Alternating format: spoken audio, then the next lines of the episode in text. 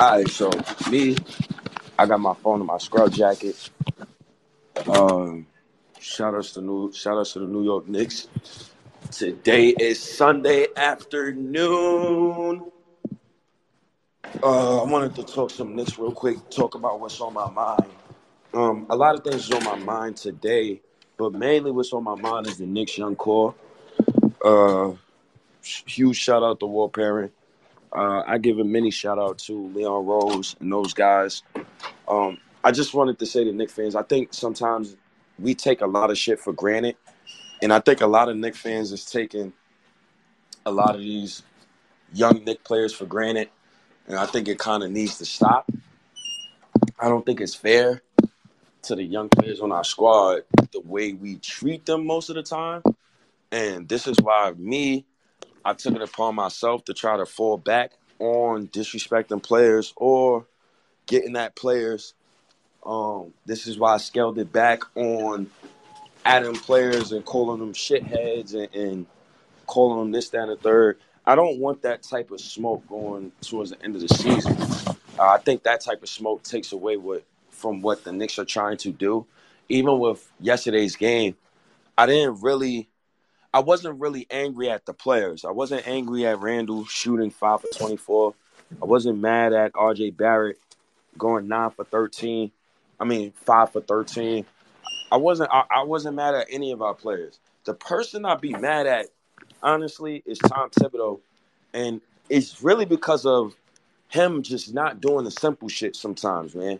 And when I say the simple shit, just simple rotations, uh, putting players in spots to succeed. You know, stop giving Julius Randle a whole plate to eat all his food. You know, and outside of Julius Randle, you know, Quentin Grimes, um, putting Quentin Grimes on ball more, getting Quentin Grimes on more on ball reps. Um, I think, but outside of Quentin Grimes, you know, Immanuel Quickley giving Immanuel Quickley more on ball reps or run some offense more through Immanuel Quickley. Because I'm tired of RJ Barrett shooting tour dates and he doesn't have to shoot as much as he does. I think the way I would coach RJ Barrett would be way different from the way Thibs coaches RJ Barrett. Because if I was coaching him, I would tell RJ Barrett personally to think pass first. And I would drill it in his brain to think pass first. Because if he thought pass first, he would make way better decisions on the basketball court. I also think Thibs is asking too much of RJ Barrett. He stinks. He should never shoot the ball 20 times. Right? Let other players eat on our squad. Right? So when I look at a guy like RJ Barrett, I look at Quentin Grimes, I look at Quickley, um, and I look at Mitchell Robinson each guy in an ideal situation for me, each guy should be averaging double digit points. And I think we have the team to do it. I think we have the young core to do it.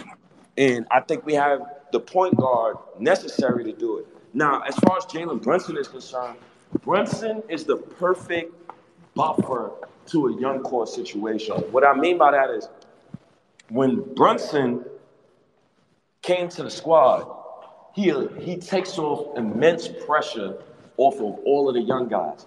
And this is his first time, and I had to think about it this morning. This is really the first time in Brunson's career where he's held a team and is leading an offense as a starting point guard in today's NBA. I think starting point guard is the hardest position to play in professional sports. Uh, I think it's up there with being a pitcher. I think it's up there with being a quarterback. I don't know what position is harder, but outside of a pitcher, a quarterback, um, a soccer goalie, I think a, being a NBA point guard is one of the hardest jobs in professional sports because being an NBA point guard, you have to be a natural born leader, right? So when I look at a guy like John Morant, you have to be better, right? Because the ball is mostly in your hands. You control the offense. You can tell players where to be. You can tell players what spots you want them in, right? So when we have a young squad, and regardless if these young boys been in the NBA for a couple of years, they still need some type of direction. Um, Jalen Brunson is probably the perfect buffer for this young core. Uh, I, I, the only thing is I don't want to look at him as the savior. So in my mind, I'm not gonna put him as no type of championship option as of now. But I think he ultimately taps out as a championship three option. Um, he still has room to prove me wrong. Uh, and when I say prove me wrong, like there is there is things that he could do in order to um up up the level of his game and up the level of the Knicks. And I think one of those things is try to scale it back as far as shooting the ball. And I think getting other guys involved um, would help. Uh, I, don't get me wrong though, he's averaging 24, six and no 24, four and six on elite efficiency, shooting 50% from the field, almost 40% from the three point line, and 80% from the free throw line. So his numbers, his numbers are spectacular. The um, and he's averaging career, he's averaging career highs across the board, and he's an All NBA point guard this this season. So his numbers are spectacular. He's doing exactly what I need him to do as a franchise point guard, who is a point guard of a team that has a lot of young players on it. So it's cool. The only thing I need him to learn is how to make, how can he make other players better around him, right? Uh, he's made Randle better. He's made he, he's made a he's made the team as a whole better.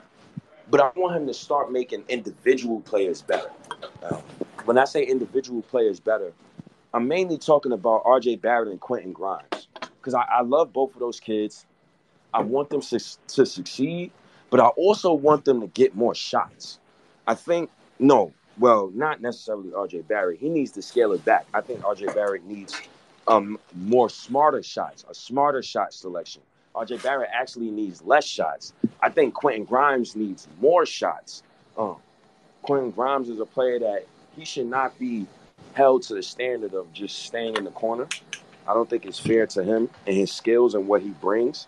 Um, I love the fact that he's shooting, I believe, 44% from the field and he's shooting almost 38% from three on the season, uh, and almost 80% from the free throw line. So that's very that's very good. I think that Quentin Grimes is a smart basketball player. I think he's a smart playmaker. That's good as well. He doesn't make too many mistakes. Uh, he, he he moves well off ball, and he's one of the main players that I'm most intrigued about when we actually make a coaching change because of what he brings and what I don't know already. Because I don't think Grimes you know, being a part of my young core, I don't think he's going to be this. Uh, what am I looking for? I don't think he's going to be an all star caliber player. Um, I don't think he's ever going to be an all star caliber player. But that's not to say he can't be an All Star caliber player. That's not to say he can't be uh, uh, a Michael Redd. Um, that's not to say he can't be an elite shooter in this league. Um, it's a bunch of guys who I've seen who I thought like this guy would never be an all star. For example, Gilbert Arenas. Like when he first came into the league, I thought he would never be an all star. Um, he became an all star. Klay Thompson. Klay Thompson is probably the most famous one that I could see, I, I could think of recently. Who, when I watched this kid, I'm like, nah, this kid, he he don't have all star qualities, man. But after like his fourth, fifth season, you start seeing that shot fall, and you start seeing his two way ability and the way he could move off ball. It, it was beautiful to see. So, me, as far as Quentin Grimes is concerned, you know, I think he's Danny Green. Uh, but after seeing him for a couple of weeks, seeing his on ball reps, and, and, and, seeing what he could do, I'm gonna try to I'm gonna try to show him a little more respect in my next comparison. But I like the Michael Finley comp. The, the reason why I keep thinking about the Michael Finley comp is because Michael Finley was a strong, um, strong off ball and on ball defender. He was secretly athletic, and also Michael Finley was a uh, was a good jump shooter.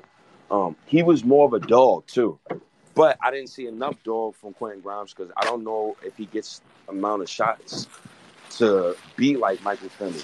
And this what it, it goes back to Tom Thibodeau and my guy Jalen Brunson because Thibodeau runs an offense where it's a lot of ISO, right?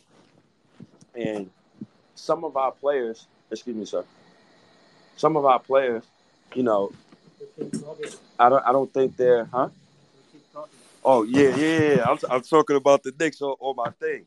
Uh, you know, some of the players, you know, I, I, I like what they bring. I like what Quickley brings, but Quentin Grimes is probably the most intriguing for me because I don't, I, I honestly, genuinely don't know what type of player he can become. I know at the bare minimum he could be a special three and D player. Um, R.J. Barrett, you know, I think this guy. I compared him to Jalen Rose, um, off the high end. You know, uh, I also compared him to Brandon Roy. But the difference, the, the biggest difference between Brandon Roy and RJ Barrett, RJ Barrett, he does, you know, some of the, the run and jump hook, some of those things. But Brandon Roy handled. He had elite handle and he was an elite mid range jump shooter. So Brandon Brandon Roy's game is, is was way more advanced than RJ Barrett. Uh, but at the same time, I believe that Brandon Roy came into the league at a certain age. I believe he came into the league at 20 years old. So by the time Brandon Roy was about 24, he was already an all star. My boy RJ still 22. So I'm hoping he can get to that type of level um, one day. Now, if he don't tap out to Brandon Roy, now this is the number three overall pick. If you're not going to tap out to at least Brandon Roy or somebody of that ilk, you at least got to be on an Andrew Wiggins level. And that's a level that he can achieve. But will he achieve it on the Knicks? I hope so. And I would like to do so because I don't want no more bad karma with the Knicks. When I say, when I mean bad karma, right? The last time the Knicks traded a top four pick, it was Kristaps Porzingis. And a lot of us know about Kristaps Porzingis and that whole situation and the karma that came to the Knicks right after that situation, right? I don't never want to go through another 17 win season again. Um, I don't want to go through a lot of these things that I've been through in the past when it comes to the Knicks. So I try to stay away from karma. I try to stay away from all of the negative trades, and I try to stay away from people who will continuously try to trade certain guys off our team and try to say that, oh, we want more talented players. I think we have a lot of talented players on our roster. I just don't think Thibodeau is the right coach to get us to that level where these players need to be. I think Thibodeau has done a great job so far. I don't like giving Thibodeau props. Um, and when I say a great job so far, he's doing the same job that I felt Mark Jackson was doing with Golden State. And that job is you get the program tight, You get these boys up and running. You get the you, you, you get the um the culture up and running. You get you know players to understand what it means to be a pro, right? You get players to understand that being in the NBA is a job and you have to be professional and conduct yourself accordingly. And you also get your players to understand that defense wins championships, right? Um, even when Golden State won the championship, Stephen Curry was defending his fucking ass off in last year's finals. Um, Andrew Wiggins was defending his ass off in the finals, right? So you you know, it's a lot of things that t- I take into account when it comes to Tom Thibodeau. Um, he's doing the same job that Mark Jackson was doing for Golden State, and I think it's wonderful. And I think his time is up after the season, and I would like for us to move on, or I would like for him to step down and just let his successor finish the job that he's done. Because I really want to see these same guys under a different leader. Um, I, I, want a more modern offense. I think the saddest part about this season for me, when it comes to the young core, is I never got a chance to see a Quickley Grimes, Reddish, RJ, Obi lineup.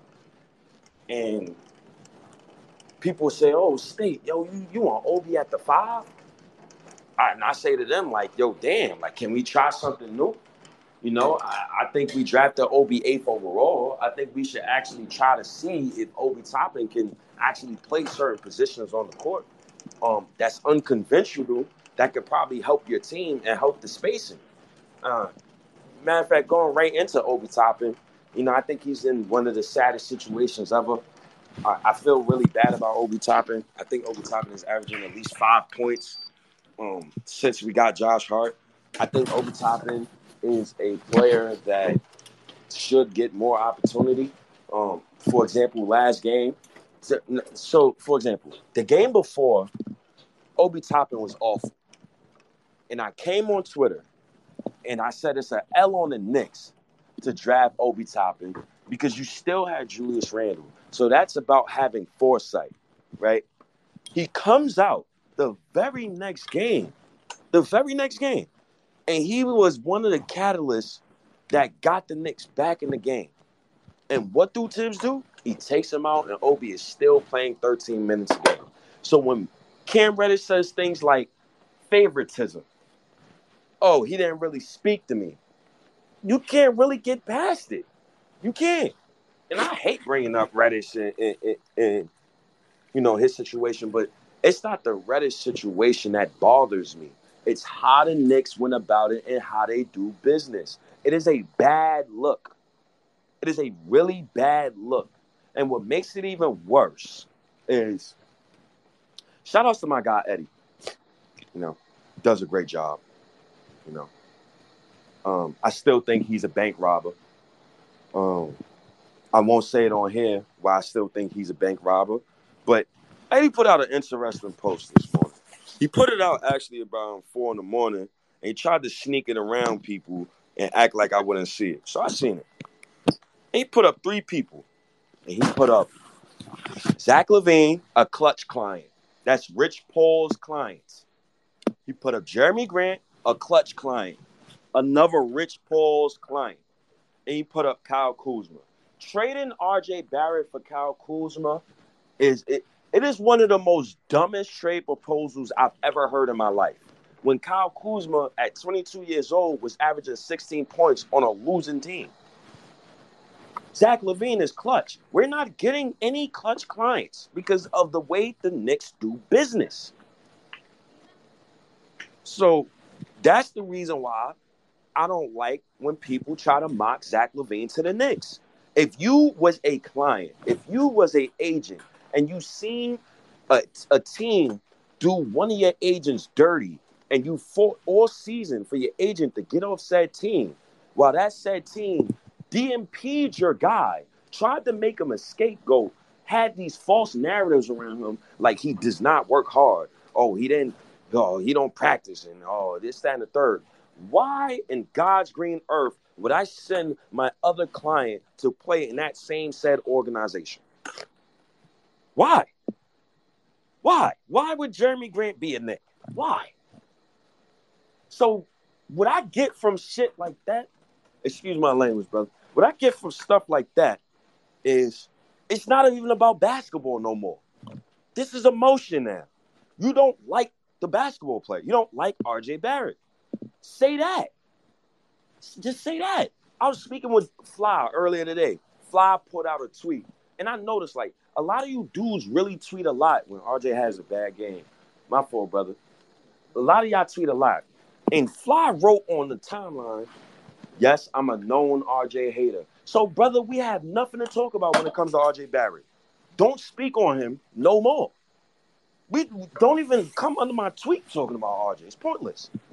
You talking with a hater about a player he hates? Really? So it's not about basketball no more. And I'm a generational Randle hater. Right? But I respect game. I'm not gonna continue to shit on somebody and and, and, and say, oh, he he ain't doing well when the player's playing well. I'm, I'm gonna keep it going. Right? So a lot of you dudes who just popped up on Twitter and, and, and just get these stupid ass takes and, and, and don't give no context, I get tired of that shit. Honestly writing tweets like, "Oh, I'd rather Ben Simmons over RJ Barrett." Don't you can't be that fucking stupid. You can't be that stupid. That's stupidity. That's not being smart. Absolute stupidity. And I, I get tired of it. Kawhi Leonard, 13, 6, and 2 at 22. Khris Middleton, 12, 4, and 1 at 22. Khris Middleton is basically averaging Quentin Grimes numbers right now. Paul George, 17, 8, and 4, shooting 41% from the field. Jalen Brunson at 22 years old, 9, 2, and 3. Julius Randle, 18, 8, 13, 8, and 4, shooting 27% from three. Jimmy Butler at 22 years old, averaged two points. Jaylen Brown at 22 years old, 13, 4, and 1. Zach LaVine at 22 years old, averaged 17, 4, and 3. He actually put up worse numbers as a 22 year old than he did it as a 21 year old. A lot of you don't even do your fucking homework. Jerami Grant averaged six, three, and one as a 22 year old.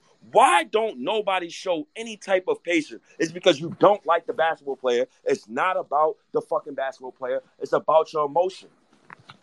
It's never about the basketball player, which I takes no more. This is why I don't take a lot of you motherfuckers serious no more. I can't take your take serious. I can't listen to a pod where a guy is telling me, "Oh, I don't give a fuck about the player." Oh, I don't give a fuck that Zach LaVine agent is is is is Rich Paul. I only care about my narrative. You dumbass. Dumbass. So that's how I know it's not even about it's not about the it's not about basketball no more. Fellas, ladies, Charlotte, if you want to talk, you could cut me off whenever. I'm I got my phone and my scrub my scrub jacket and I'm just rambling off. I just don't. I, I don't understand the timeline that today. I know the three of us, me, you, Stan, a couple others, were talking about the timeline today. It's actually disgusting. Um, Knick's Twitter is. It's not even after a loss. I just. I don't understand. I posted a video of Randle, you know, his freak out. People like, why are you not hating on RJ Barrett? It's like people that just don't come to the post game that like make assumptions. My whole thing with Knick's Twitter is like we all need to be reasonable about what is going on. If we had Brunson, we probably wouldn't have lost yesterday, if we're being honest. Okay? Like, we need to fucking relax. Yes, I am disappointed in RJ Barrett. I will fucking say it. I feel like I have knives at my neck saying I'm not saying people are acting like I say RJ Barrett's like playing like fucking I don't know, God. It's actually unbelievable. Yeah. Like it, like people are coming at me being like, you don't criticize you criticize Julius Randle, but you don't criticize. Were you not at the post game? Did you not listen to the recording? Did you? Did... No, you didn't. Obviously not. I think RJ Barrett's state has been underwhelming. I'm, I'm sure you can agree, right?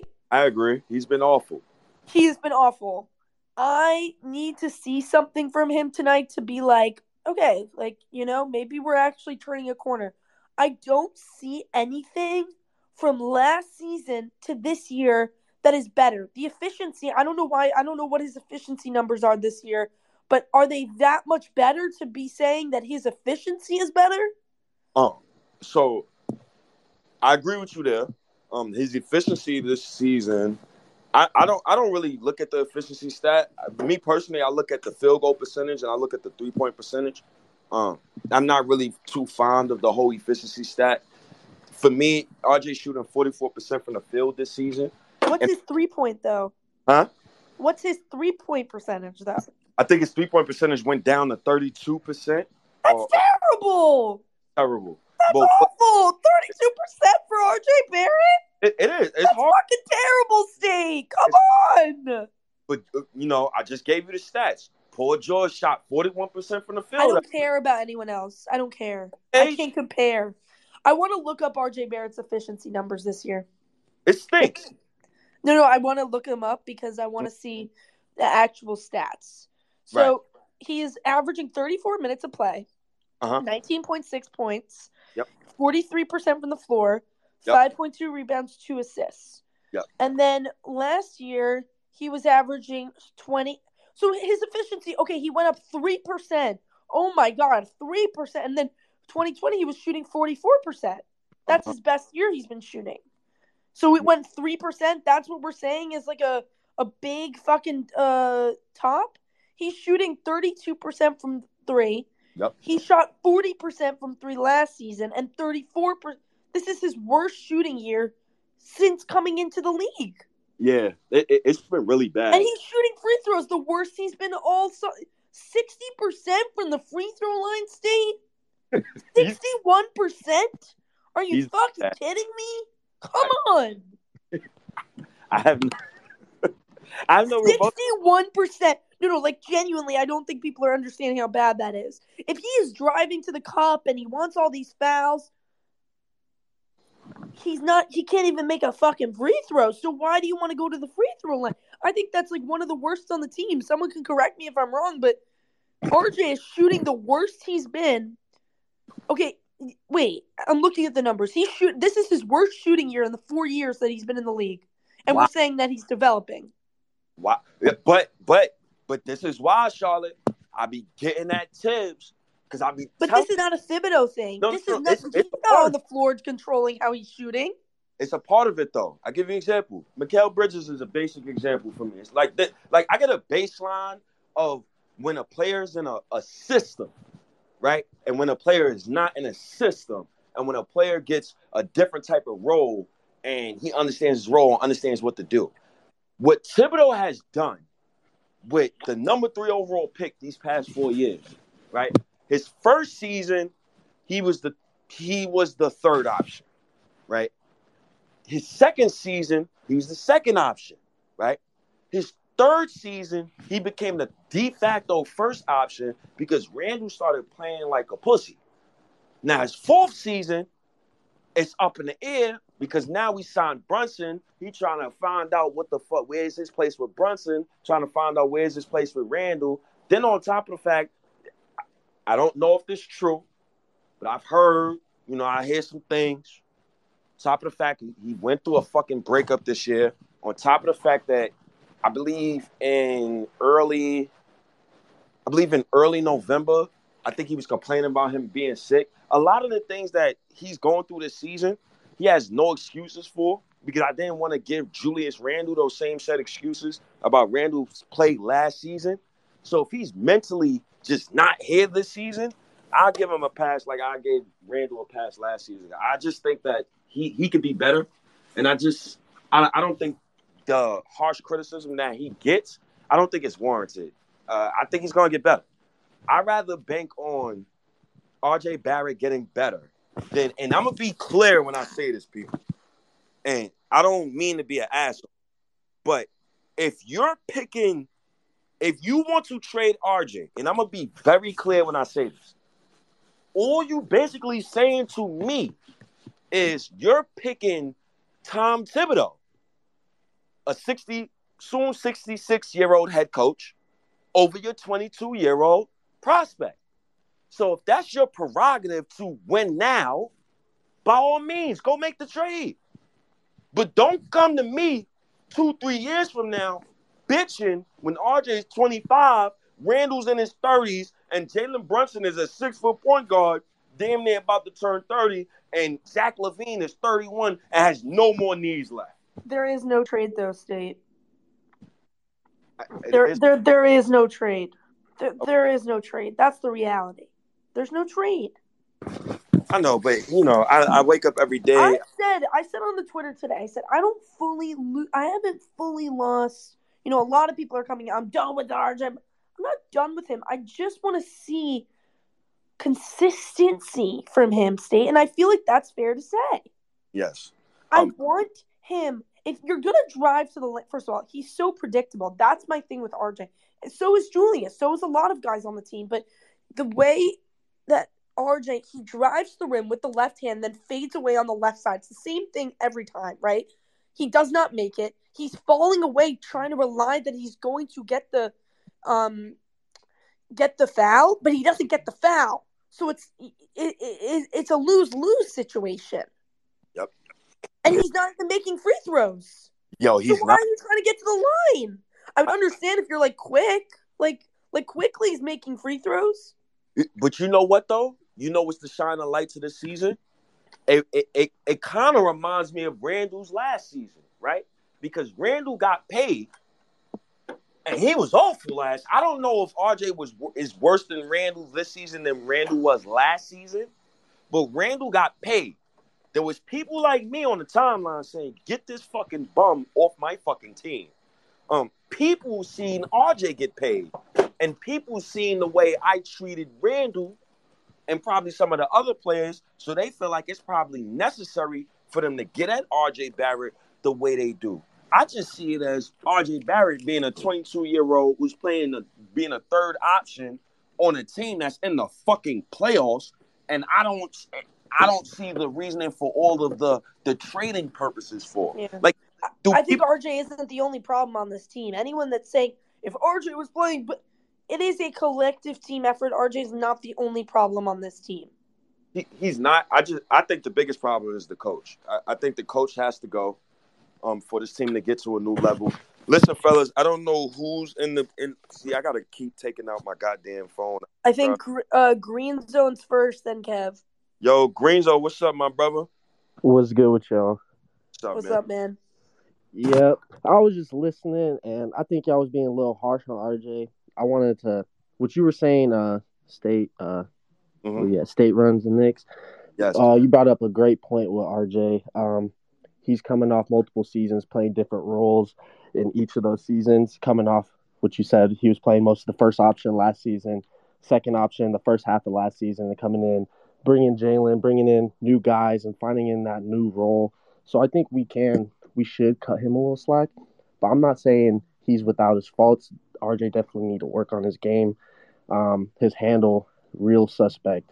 That's like number one. I think he needs to work on mostly, and that'll just bring everything together for him. But yeah, I just wanted to to divvy up on that point you was making and put in my two cents. Let's go Knicks, baby. Green Zone, what are your what are your thoughts on RJ Barrett? RJ so Barrett this season. He's been terrible. It's been hard to watch, honestly. But like I said, um, it's all right. You know, guys are allowed to have off seasons you know, have one good season, one bad season, it's all right. I think we're jumping the gun a little too much, but that's just us as Knicks fans. We're fucking hard to please. You know what I'm saying? But I think we just need to be patient with him. You know, he's 22 years old. That's the main thing. 22, that's young as hell. He's still years off his prime. And one year into his new contract. So we got a lot of time to figure things out with him. Yeah, I think um I, the biggest thing when it comes with me were um RJ and Quickley and Obi and all the young guys that we got, people to realize like we got Randle at 24 years old, so it's not like we got Randle at 22 and, and, and you know he's still figuring out. When we got Randle at 24, he was already basically developed, mm-hmm. um, mostly, right? We got Jalen Brunson at 26. Uh, Jalen Brunson is is he fully developed? No. But is he developed? Yes. So I, I'm willing to I'm willing to give my team patience, man. I'm not making moves and picking Tom Thibodeau over my young core. Because if you trade RJ, one of them other young boys is going with him in any said trade. So it's not just a trade RJ thing. Like, I think Obi's gone this this season or after this season. He's for sure gone. Yo, I, yo, the Obi pick is one of the most egregious picks in franchise history. Trash, bro. I know. And and he's so. Let me be specific. Obi's not trash. He's not. Full sample size, three years of Obi with twenty plus minutes per game. The Obi's problem is Tom Thibodeau. Um, this coach, regardless if Obi's playing well, regardless if Obi's playing bad, Obi is going to get his 13 minutes and he's going to run Randle into the ground. Do y'all notice? And I, and I don't think people bring this up enough. But you, did y'all notice Julius Randle tires out at the game 60 every season he's played for us? Did y'all notice that? Am I the only person who sees this? Because he's tired now. He's physically worn out. He's done. Um, I don't. I don't. I, I, think he's done for the season, man. I don't think he's going to be here for the rest of the season. I think what? mentally, he looks mentally worn out. Like, Ooh, that's a bad take. I I don't know. We these next couple weeks when we start getting these games off, you know, if you look at the schedule, we got a lot of time off before this playoff starts. So I think around that time we could start uh, getting the team back together, getting a little healthier. You know. I'm just scared for Randy, man. I'm, I'm, I'm just scared about his mental. I don't, I, I don't even really care about him shooting bad. I don't, I don't really care about our players shooting bad. I care more about their mentals and, and, the long game. If if RJ's playing bad like this now, um, just get it out the way now before the playoffs, right? Like I, I don't. I'm really trying to stay away from like getting at these boys like OD, but I don't want to feel like I'm babying them at the same time. So, you know, it's been hard to watch RJ this season. I believe this is he's been cringeworthy watching this season, honestly. But I'm still going to support RJ. I think the biggest lie on, on, on Knick Twitter sometimes when it comes to me is people when people tell me like I'm not I baby RJ or I'm not critical of RJ or I'm not this, that, and the third of RJ. Just because I'm not trading RJ for God doesn't mean I can't get on here and say he's playing like dog shit. I'm not you. I'm not trading RJ Barrett. That is that is that is out of the question for me. And y'all will see five years from now. Okay, I see why State said what he said. I'm playing the long game here. If you're not patient, don't speak to me about trading RJ Barrett. A lot of you don't have patience. Kev, what's up, man? Oh, he- he- hello, everyone. What's up, bro? Oh, I, I haven't heard this voice in a long, long time. hello. What's up? I, have been I've been in my own little I've been chilling, fam. Yo, let me. I'm not even here about to talk about the other Knicks. Cause I don't give a fuck about the other Knicks. I'm here to talk to you, State, as a as a brother. As I look to you as an older brother, right, fam? I look to you as an older brother, and I'm gonna tell you this, bro. Right? Because I I came up here for this and something else, but that something else could be for like another time. Yo, State. You have to let go of RJ, man. And what I mean, hold on, and before you sit there and you start being like, what you know, what I mean by letting go by RJ is you need to stop putting in his pet this this pedestal of like he is like this he's like this young player. At least for right now. At least for right now, like one of the best young players. You you need to bring that pedestal down some because right now what he's looking like is a good starter. And I get it. You know, he was the he was pick number three. You know, we would we look to him as like the franchise player, yada yada yada, whatever. But plans have changed, fam. You need to let go of RJ Barrett. You're holding him. I don't know if you watch WWE. You're treating him like he's Roman Reigns and you're Paul Heyman. Nope. He's not Roman Reigns, fam. He's not. You making it seem like he's Brock Lesnar. He's not Brock Lesnar. You no, and I mean this. Stay like, and I mean like he's not. He's not a John Cena. He's not a. He's not a. Um. He's not a Stone Cold Steve Austin. He's not none of those uh-huh. players. He's like a. Let me, um, ask, let me ask you a basketball question. What, what's up, bro? Go to go to go to um basketball reference right now. I want you to give me all the third option numbers on every team. No, I'm not. I'm not saying. I'm not saying like we can't. I'm just saying you have to bring down the pedestal. Or something like Like, stop treating him like you could treat him as an all star potential player, fine. But you treated him like like he did, like he's like this superstar player, bro. Bring him down some, fam. You have you yo, bro. You you know what I feel like, bro? What you're doing right now? You feel, I feel like you put this crazy heavy burden on yourself with, when it comes to RJ, bro. Let that burden go, fam. I promise you that weight will be lifted off you and you will be mm-hmm. ha- you'll be more than happy. I swear to God, stay the same. I did the mm-hmm. same thing for Cam Reddish, and I am telling you, I am more than happy than ever, bro. Let that burden go, fam. Let that burden go. I'm not telling you to be negative about RJ because I do agree mm-hmm. some people are a little bit more negative than on RJ than some. I'm not telling you to be super negative on him. I'm telling you just bring that pedestal down some, bro. Stop treating him like he's one of the best young players in the league, bro. He's not, bro. He's not. He's not. Yo, he's so not him. Especially, hold on. Especially, especially the way the the Knicks franchise is treating him. He's not being treated to be the franchise player. That's not what the route we're going. So because we're because the route we're not going is treating him like a franchise player. Bring him down some fam. You have to bring him down, family. That's all I'm saying. I'm not telling you how to fan. You can fan however you want to. I'm just saying, bro, get this burden off you and stop treating him like he's Roman Reigns because he's not Roman Reigns. All right, so you know, from me to you, as a person who watched the Knicks trade Patrick Ewing and trade Kristaps Porzingis, a person who watched Isiah Thomas while he had sexual allegations, trade the number two overall pick and trade a number three overall pick, as a person who has watched the Knicks for about 23 years and has never had the chance to experience a top three overall pick. For a person who had to watch Julius Randle do spin around moves, the no man.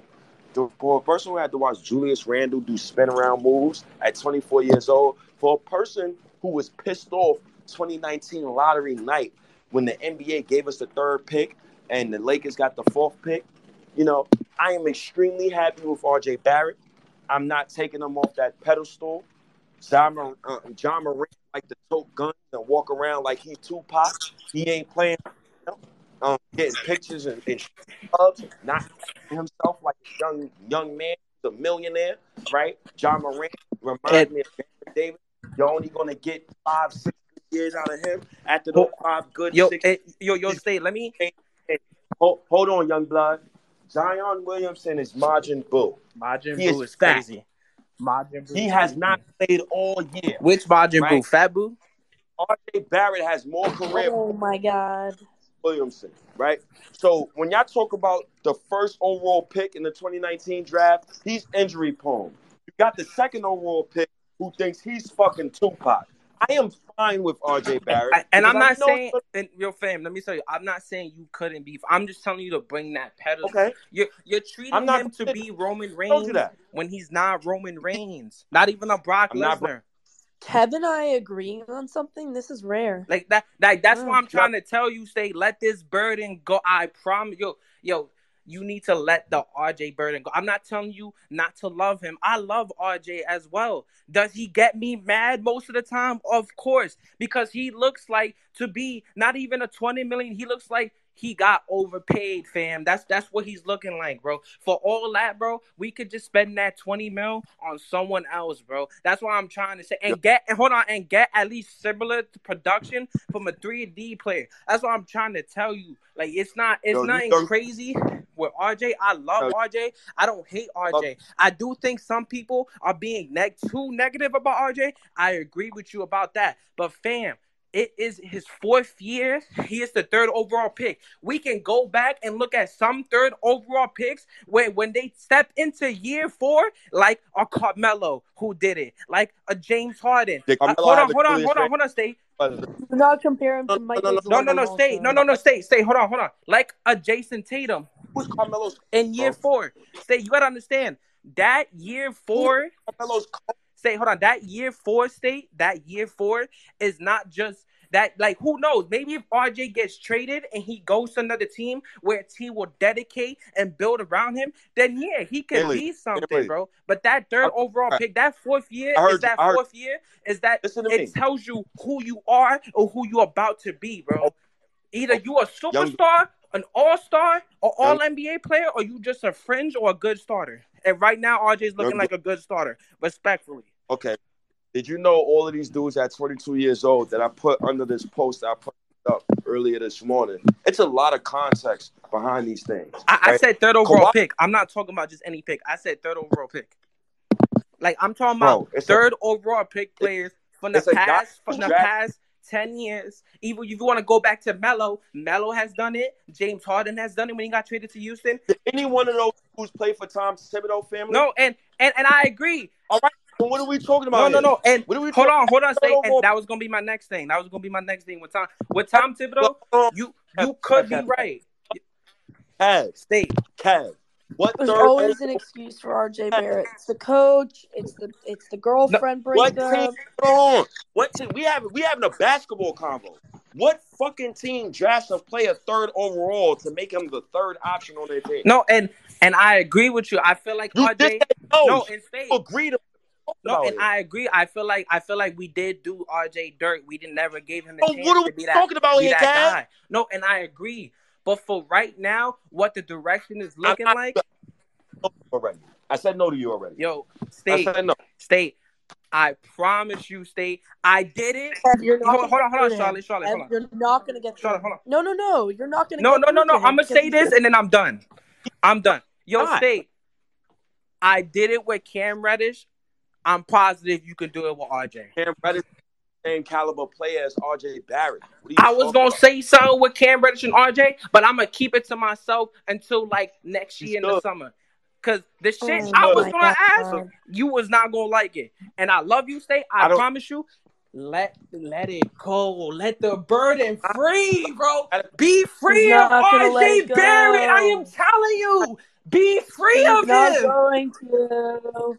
It's like talking to Ultron, telling Ultron not to try to take over the world. Exactly. That's what I'm saying. He can Stupid. scream from the mountaintops and come to MSG and make a sign and say, "State, let go of RJ Barrett," and the sign and Yo, State, on Twitter. State, just know I love you, State. I have no problems with you. I found this on the web. Just know I love y'all. I just, oh, that's all I wanted to say, State. I just wanted to come up here and tell y'all.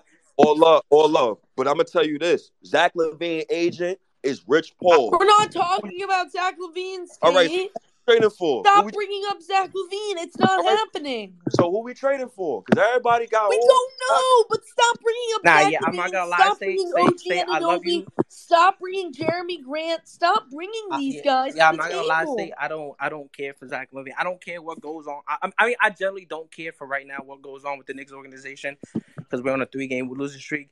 Randall's looking like fucking ass. So it, it, it is what it is, bro. I'm like, we, we when we get to the off season, we can do that. I was gonna ask a question and tell y'all not to answer until in the off season, but I'm gonna keep that question to myself because I don't want to shake Knick's Twitter. Okay, so I'm gonna chill, What's the question? have fun. What's the question? Nah, nah, nah, nah. I'm not gonna do that. Not gonna do that. What's the question? What's the, you can't Ken, you can't just be like I'm not gonna do that. Question, but I'm not I, gonna I say value it my because I don't wanna friendships. cause a I ruckus. value my friendships. Okay, I value my friendships. I hear you. You gonna ask a question like somebody asked me yesterday? Did we trade the wrong Duke player? That Like, that that was dumb that that was gonna be the question. That that right there. dumb. That that right there. Oh. But That- that's why I that is- said. Did we trade the wrong Duke? Yeah, yeah, that is dumb. But- That's dumb as shit. But but I'm a, like I said, stay. I'm gonna keep it to myself. I don't want to hear but. You know why I don't want to hear but? I'ma keep because it to myself. combo- I I'm a, don't want to hear that. I don't want to hear I that. feel A you. combo- We're not gonna hear it. We're not gonna talk about it. We not because the combo about Reddish and RJ means you're you're scapegoating Tom Thibodeau because Reddish, RJ, and Grimes should have been I- playing together. And I a and. I agree. what are you talking about? You gotta stop it. I and and and, and I yo stay and I, I agree 100 percent of you. I just wanted to come up here and talk to you about the RJ thing. It's all peace and love. I, Charlotte, all love from here. I love all y'all. I'm out. I'm gonna go back to my little hiding hole like these and not be on not be on in spaces as much, bro. I'm gonna holler at you. Yo, Dip, Kev. Come on, bro. What? Come on. What? You, you, you- you're like State. When it gets hard, you just run away. No, I. I. What do you mean it gets hard? I've been chilling. I just. Okay. I'm just not Okay. enjoying. I've been. My bad. Someone keeps calling me. I've been enjoying games much more than like than like being on spaces. Respectfully. Okay. And I mean that, and I mean that in the most respectful way possible. It has nothing to do with stay. I love everyone in here, Brutus Stan. I love all y'all. It's all love and games. I'm just saying, for me, I'm be like Deej. I had to protect my energy, so I'm so I'll pop in every now and then, but I'm not gonna be in off as often because Knick's Twitter, at least for me right now, is a little too much, and I don't fucking care what anyone has to say really on Knick's Twitter. Respectfully, respectfully. Got Yeah. it. Got it. Yo, Dip, what's up, bro? Yo, what's up, bro? Also, Knick's Twitter be on some. I don't know, man. I, I don't But you got it. like like Dip. What's you up? just gotta like, you already know how it is in New York City. That's why any criticism of RJ Barrett, Wait, Dip, you talking, yo? I hold cannot on, hear hold on, let me get, I gotta You sound like he's like underwater. Sound like you. Hold on. Got, then let me invite him back. I don't know what happened to him. Like, so I don't know what's up with Knick's Twitter today. I don't know what's been what's up with Knick's Twitter lately. But like, people been coming at me about my takes about RJ Barrett. They say some little condescending shit like, "Oh, well, you wouldn't trade RJ for God." So I know what you. It, it, it has nothing to do with with playing like favorites or anything like that. I've seen something in the kids since we drafted. him. Yo, you So hear I'm me now? Yeah, I can hear you, bro. What's up? All right. You got to take any RJ criticism is valid, right? The trade requests mm-hmm. are wild because you got to look at it. You can't compare apples to peanuts. You can't say, "Well, that's a good peanut. That's a good apple." No, that's not how it works. So if you want to compare him, compare him with the people he got the contract with. People in his fourth year, Tyler Herro and Jordan Poole. Those are players we compare. They got the same contracts. So we're not comparing him to Paul George. That's the crazy. You know the crazy thing to me. Everybody got high mm-hmm. expectations for RJ Barrett, but then say he can never live up to the high expectations they got for him. make it make sense. How you expect him to be a number two option on a championship team, and then say, "Oh, he can never be a number two option on a championship team"? Make it make sense. So you just take it with a grain of salt. In New York City, it's hard, baby. Like people are gonna criticize you. That's nothing. But the trade request, they got just relax with that. just because it looks crazy, it don't make sense. Let's compare him to Tyler Herro, who's struggling as well this year. Jordan Poole, who's struggling as well this year. It's just maybe it's not a coincidence when you get that money and you start to get that target. It's a down year. Do I think Jordan Poole gonna be struggling the rest of his career? Probably not. Do I think Tyler Herro is never gonna be better than what he is today? Probably not. Do I think RJ Barrett's going to be the same player he is today? Probably not. So if you really being level headed, it's okay. But if you want to be fans, yeah, criticize. It's all good. It's like part of the game. It might make them better, to be honest. So the only one thing I'm not I am worried about is those other two guys kind of got a concrete role. RJ Barrett role seems questionable. That's that's the only thing I'm worried about. Other than that, it's all gravy. No worries, no worries. He'll be all right. We'll see what he do in the playoffs. That's really what it's gonna matter. And that's it. Peace out.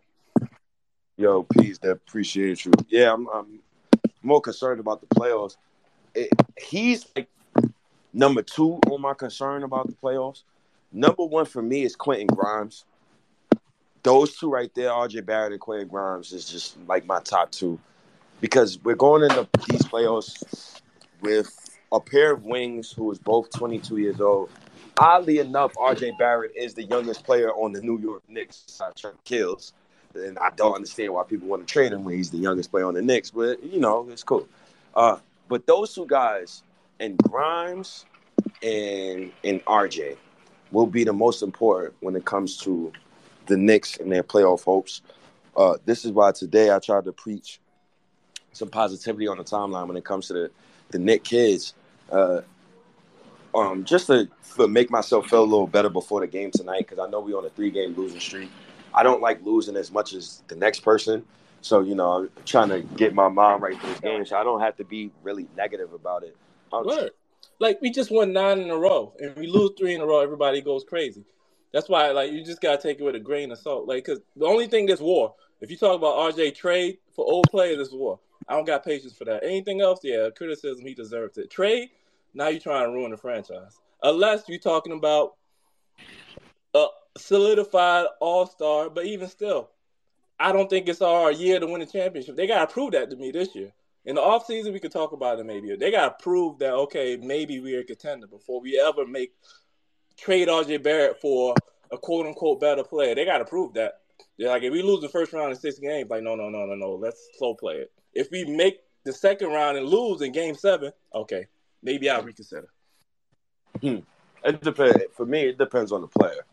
Uh, but I'm just not trading RJ Barrett no deals. I, I don't see no player like I, today's NBA is, is kind of different than what I grew up in.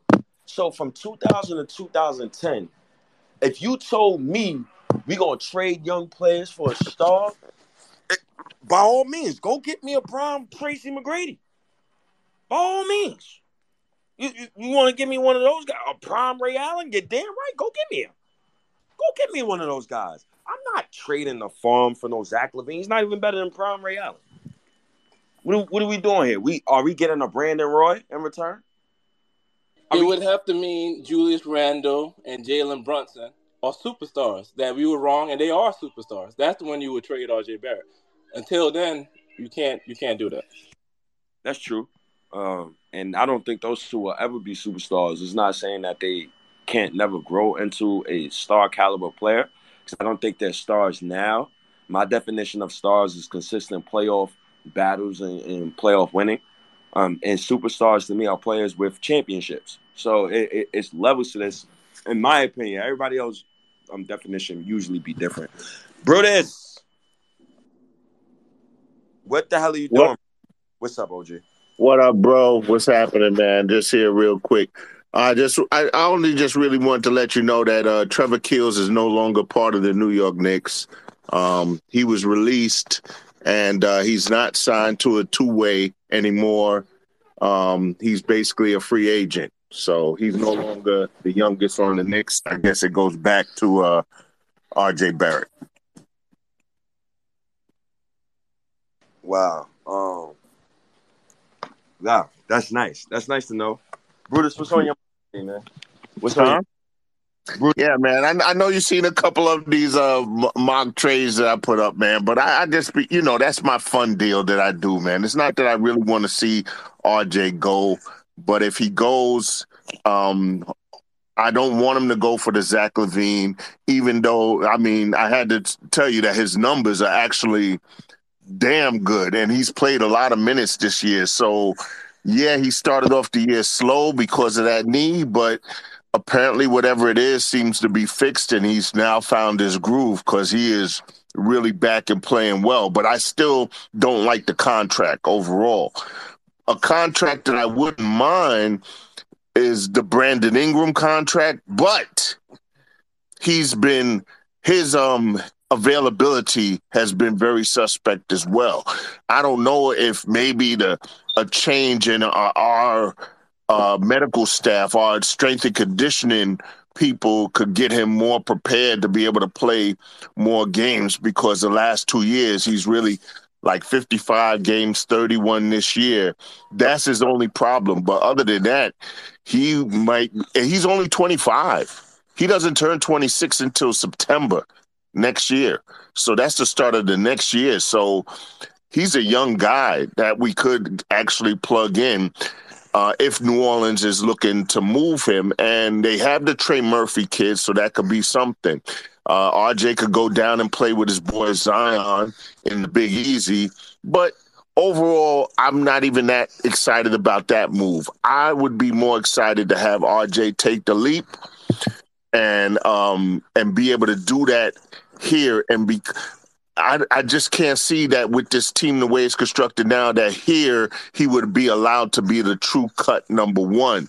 He would really have to take that mantle and he is not really showing me so far those signs. I'm not saying he can't get there, but I don't see the signs of him being like a true overall number one type player. So um, I don't think Brandon Ingram is neither, but I think the the the sum of the whole could RJ become a, a more efficient player? Yes. and if he does, I guess he's exactly what we could need and and use. But right now, he's just so inconsistent. In year four, this was the year we all expected. I didn't expect the gaudy numbers, being the fact that I knew he would probably be more like the third option, but. I did expect more efficiency from him. I did expect him to at least be league minimum with his three point shooting at at this time, and I did expect him also to get closer to about fifty percent from the field. And um, it just hasn't come to play. Doesn't mean that he can't get there. Some players take it till they're like 25 to really, you know, find their footing as far as their game. And uh, maybe he's one of those. And I'd be willing to wait it out.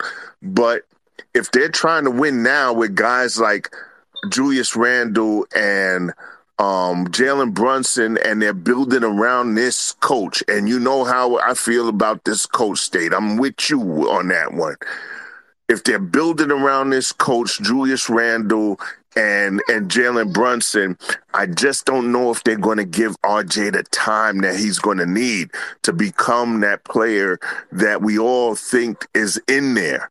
You know, is he? Can he pop? You know, So, next year. so let me. So basically, what you're saying is, pick the 66 head coach over a 22 year old player you drafted third overall. I know. I I think this organization is exactly what they're doing, which is I don't agree with it because I and listen, I would have been good with them at the at this summer if they would have had moved Randle, um, given Quickley the keys, uh, start you know RJ, Ob, Mitch, IQ, and and um uh Grimes if they wanted or what have you, and um they just didn't want to go that route. They didn't want to go the young kids route. So, you know, they're in this thing here. They got two guys that are like basically star level players. Um, uh, unless if if Julius continues like he is, he may lose his All NBA bid. But at, before, you know, like by the end of February, where um he was like Player of the Month, he, he, uh, no, that was Jalen was Player of the Month. He was Player of the Week like last week.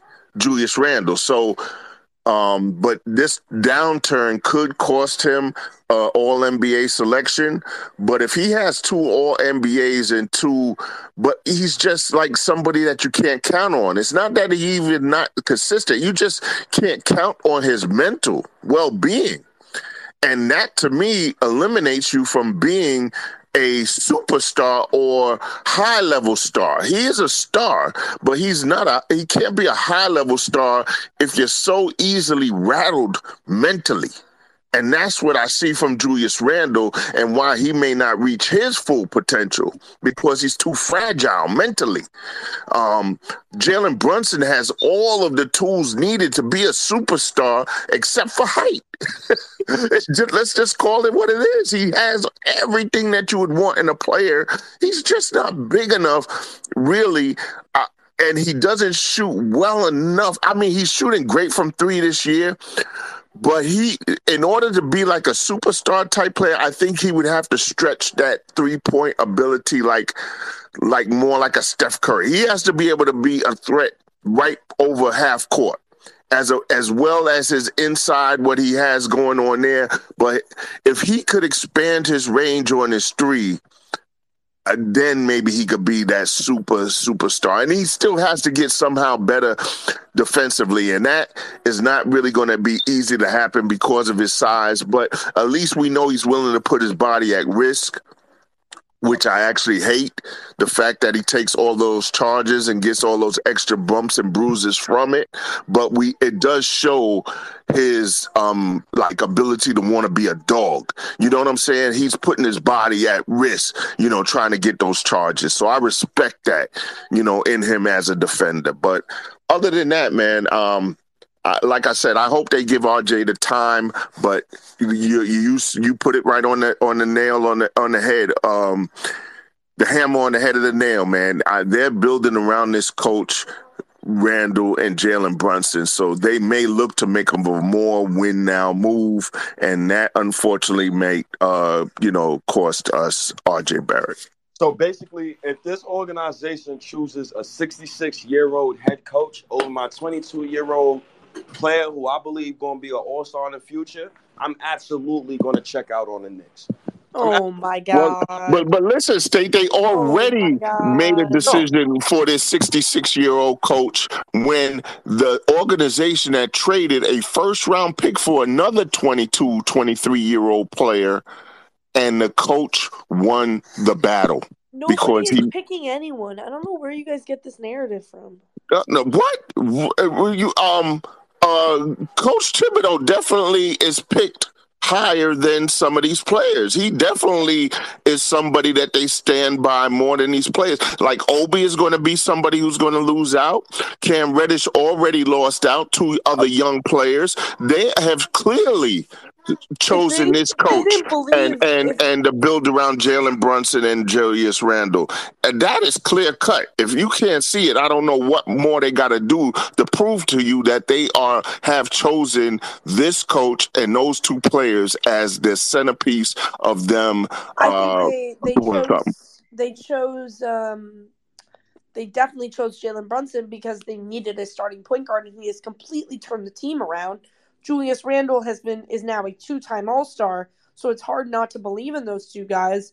But I think pieces such as a Quentin Grimes or like who literally was nicknamed Mr. Untouchable because they would not move him to Utah apparently. And Right, he's another one who who is I'm co-signed by who? just those two Who is he players that we co-signed by? Who They is he? easily moved Obi Toppin. They didn't. Who is him. he? Who is Quentin Grimes co-signed by? Tom Thibodeau. Tom Thibodeau is part of what this organization has decided to build around. You got to see that, Charlotte. I'm sorry. I mean, they have definitely have him as part of their core. He So is part saying of the you're core. saying that Thibodeau. You're making an assumption that Thibodeau They are not going to fire this man. They're not firing him. They're not looking to move the coach. They're looking to um, put pieces not around and give this That's coach. Right. So that's that's what I'm saying. That's not new. They've always chosen to build around this coach, Julius Randle and Jalen Brunson, add on Quentin build- They're not building around Thibodeau. They're building around Brunson. They're building who who else has co-signed Jalen Brunson? Tom Thibodeau. You're not getting it, Charlotte. It's it's pretty simple. They are building around this 66 year old coach. State is stating exactly You're what it acting is. like you're acting like Thibodeau is the one that uh that is the one on the floor, and he's like in the All Star that they're they're building around. Oh. It's. Charlotte, come on. like. No, Come on, that's what you Charlotte. That is not acting like. exact. That is not what I'm saying. And and You're anybody, I, like, oh, if I don't think anybody else in here is player- misinterpreting what I'm saying. And when it No, comes no, to Tom no. Thibodeau, Kirk, You're uh, saying State, do you Thibodeau understand what I'm saying? On the player, he can't play. State, do you understand what I'm saying? Yo, State, I he's saying, state, he's saying Yeah. basically if Thibodeau does not co-sign on the player, he's not playing. He, that, he just did that with Reddish. Charlotte, the fuck?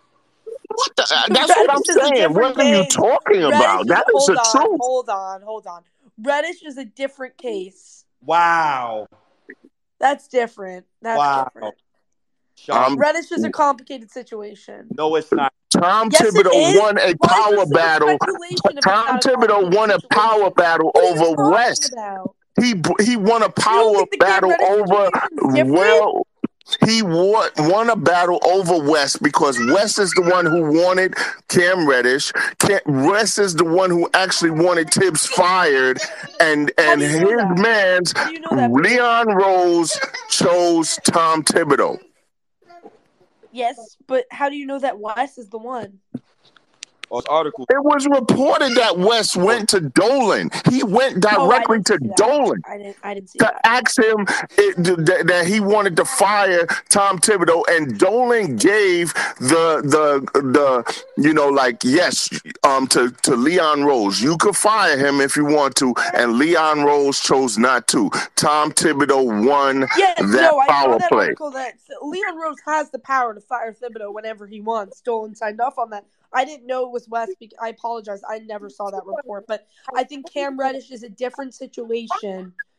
because West wanted office Cam here, so it was part of it was part of that whole power No. struggle right there. It was part of the, The fact that was West was the one who seems.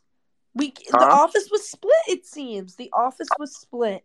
Well, eh, But, but Tom Thibodeau won the battle, and basically, um, uh, Leon Rose is dug in to Tom Thibodeau, and he's going to build around him, Jalen Brunson, and and Julius Randle. Julius Randle is also tight with the owner. He's going nowhere. It's going nowhere. They're building around No, Those three are part of the core. and, and you know what's fucked up about this? I, Reddish already let some of the cat out the bag. And I seen somebody new come up in here. Yo, Jay, man, my, my phone is in my scrub jacket. I'm, I'm working hard. It's crazy how I'm still recording a pod and I'm working hard with y'all. So bear with me, Jay, if you want to cut me off. Um, um, go ahead. You know, my, my phone's in my scrub jacket, like I said. You good? But You good? Charlotte, like honestly, that shit was a hit job by Tom Thibodeau. It was disingenuous to make um Cam Reddish a scapegoat. There's a lot of factors into this. One, when we traded for Cam Reddish, this is why I fucks with Josh Hart, but this is why it makes me disgusted with the Knicks even more. I didn't hear about practice. I didn't hear about earning. I didn't hear about shit when it came to CAA Josh Hart, right? So Thibs signed off on Josh Hart so Josh Hart can get his minutes because that's what Thibs wants. Thibs never wanted Cam Reddish. And it was reported, this is why I started respecting Marc Berman too. Because I used to hate Marc Berman. Marc Berman was spot on on every article he wrote during the 22 season. Spot on. He wrote first. He was the first person to break Wasn't right to release it on Cam Reddish's birthday though. Yeah, yeah, but he was the first person to break. Tom Thibodeau did not want Cam Reddish. Tom Thibodeau did not want Kemba Walker. These is why. This is why those guys did. As soon as there was a slight crack and Thibs had a chance to remove those guys from the rotation, he did. This is why this season, when when people like me were saying Thibs play favorites, I go back and I look at old articles of his old teams on the Timberwolves like on on his old teams with the Chicago Bulls. Thibs played favorites, and then what's even more egregious, several factors. You talk about practice and earning it. I watched Elfrid Payton steal minutes from Immanuel Quickley for two years straight. I watched fucking Kevin Knox get not put in no lineup, get done dirty. I watched Frank get done dirty. I watched fucking RJ Barrett as a third overall pick never, ever, ever get handed the keys in this offense. He always had to play next to somebody. Now we bring in Josh Hart. One of the most egregious things I've seen so far when it comes to Josh Hart. How the fuck you let this man come in here and he get more on board reps than Quentin Grimes? How? Because of the fucking coach. Y'all don't understand. The coach got y'all mind fucked. He made y'all think Reddish was a bad basketball player. He ain't no bad basketball player. Thibs is a stupid ass coach. You could have played Reddish and Grimes together. There's no reason why Knick fans is arguing Grimes versus Reddish, Reddish versus RJ Barrett. You got Reddish stuck in the corner. My man RJ Barrett stuck in the corner. Nobody don't pay. How dare you pay 500 for a Knicks ticket to go watch Jalen Brunson and Randle ISOs all day? How dare you? That is ridiculous to me. That's ridiculous to me. And then on top of the fact, every player that Thibs gets, do you know all our players shoot below league average uh, uh, from the field goal percent, field goal percentage wise? Randle shoots 45% from the field as a six foot nine power forward. I'm not blaming Randle for that. I'm blaming Thibs. Quickley shot under 40% for two years under Thibodeau. RJ Barrett looks like Ruben Patterson right now. Under Thibodeau. Mitchell Robinson has shown no growth on the offensive end under Thibodeau. None whatsoever. No growth. If I was the coach of the Knicks, if I was the coach of the Knicks, I'd be having fun with this roster. Because I'm telling Mitch, if you don't shoot a three per game, I'm sitting your ass. You ain't never playing, Nick. You ain't you ain't playing. Because you're packing the paint. My young boys need places to score. Yo, Jalen Brunson, I'll bench your ass if you don't let Quentin Grimes run three pick and rolls per game. I'm benching your ass. Randle, see, Randle, I'm gonna give Randle a pass. Randle been playing so well this season that I can't even really rag on him the way I want to. I just think Randle mentally is just not there. He's not focused. I think it's off court transgressions. I won't repeat what I said yesterday, but I just think Randle needs a he needs to get in a better headspace. He needs like a, a, a day off. He needs a yoga day. He needs something to just get back on track. Right? This is why I love RJ. He's never rattled. He don't look rattled. I know he's probably going through some too, but he got the same poker face on. So these boys got to continue to try to fight through what they're fighting through, but the coach don't give us no. He don't give me no confidence. Uh, even when Obi plays well, he still can't get more than 20 minutes. Obi Toppin might be one of the worst picks in Knicks history. He's up there with Kenny Skywalker now. He's been averaging five points since we got Josh Hart. That is bad. That is really bad. That's called not having foresight. Now, Julius Randle tires out towards the end of this season, after his first 60 games, I'm completely blaming this season on Tom Thibodeau because there's no way you got a hundred million plus dollars on the bench and you still can't play these guys to give other guys rest. I have no problem with Evan Fournier playing right now. Use them. You got soldiers, use them. Derrick Rose, he should be on the court instead of sitting on the sideline thinking about both his girlfriends and his wife. We, we use them. Come on now. Shit is awful. Oh my god, man! Like it, at some point, man, I try to like keep things things in perspective. I try not to like go really overboard, but like what I've been reading on the Knicks Twitter timeline lately has been very disgusting. I think people need to grow the fuck up. If I'm not writing trade Julius Randle every day, I shouldn't have to come to the timeline and read RJ Barrett disrespect tweets all the time, man. Sometimes it takes some positivity. Sometimes you need to give a, a brother some positive love. I can't use sometimes Randle needs some positive love. I'm not ragging on him for his game last night. He doesn't need to be ragged on. RJ damn sure don't need to be ragged on. Quentin Ntilikina, when I call him Quentin Ntilikina, it's not that's out of love. That's not because I'm saying he's trash. Because I love Frank Ntilikina more than life itself. So I'm not trying to I'm not trying to like pin nothing on our players right now. I think the coach, I think the coach has done a terrific job setting up the plate, but I think it's time for somebody to step in and, and take over and, and, get us to that next level. Because I think there's a next level that this Knicks team can reach, and that next level is possibly championship wise. Because remember the first, the last year of Mark Jackson and Golden State, Golden State won 50 games, but they lost in the first round, and I believe they lost in seven. And the reason why they lost is because their offensive system was so stagnant. Um, their offensive system used to consist of a lot of iso ball. Um, their offensive system also used to consist of a lot of stationary Klay Thompson. Now, once Steve Kerr got into the mix, right? Steve Kerr injected some flavor into the offense because Steve Kerr is a tactician. Steve Kerr is also a former uh, uh, point guard. So when you're a former point guard, you read the game differently. You feel me? Yo, Nick J, what's up, man? What's up, man? What's on your mind, man? Oh uh, man, Jay, I can't hear you, bro. The f- I hate this shit, man. I can't hear him either. I can't hear him neither. Yo, I hate Twitter. I hate. Come Twitter. back in and out. Just Yeah, come back come- in and out. I Um, another thing I wanted to talk about.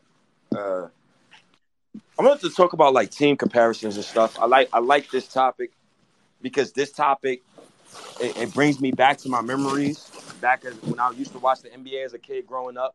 Um, you young kids, y'all had y'all got Zion Williamson. I'm telling you right now, I'm taking a, a prime Chris Webber over Zion Williamson. Y'all young kids wish you had a Chris Webber right? There's some nights where Julius Randle reminds me of Chris Webber because Chris Webber was a monster. Could play all ball, play all ball. Chris Webber probably in today's NBA, he'll probably be a fucking MVP. Just off of what he brings to the court alone. So I I, I like watching those old teams, man, from 2000 2010. My, my main era when I first started watching a lot of basketball. Um, the Knicks, I already gave a lot of comparisons. I'm keep saying it, I keep saying it again. This Knicks team reminds me of the 2001 2002 Sacramento Kings. At first, I thought they reminded me of the 2004 Pistons, but you can't rec- you can't um replace generational defense. Uh, that defense was one of the best defenses of all time.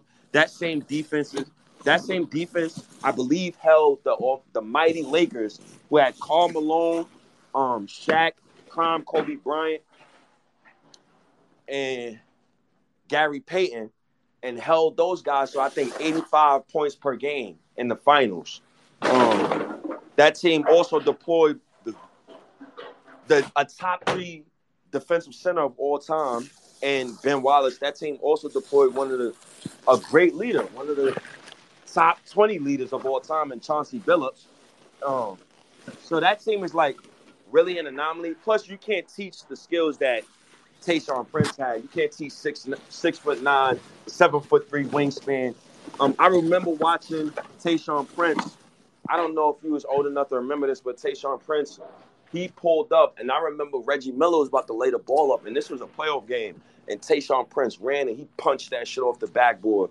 That was one of the best defensive plays I've ever seen in my life from from a guy like Tayshaun Prince. So it it was remarkable to see that team. But for me right now, I'm gonna continue to say the 2001, 2002 Sacramento Kings. Um, as long as Randle stays mentally focused, he could be like a Chris Webber. Like, um, I think Brunson is better than Mike Bibby. Uh, I Brunson is better than Mike Bibby. Um, Quickley's better than Bobby Jackson. But we had the only thing is we have no Peja Stojakovic. That's the thing.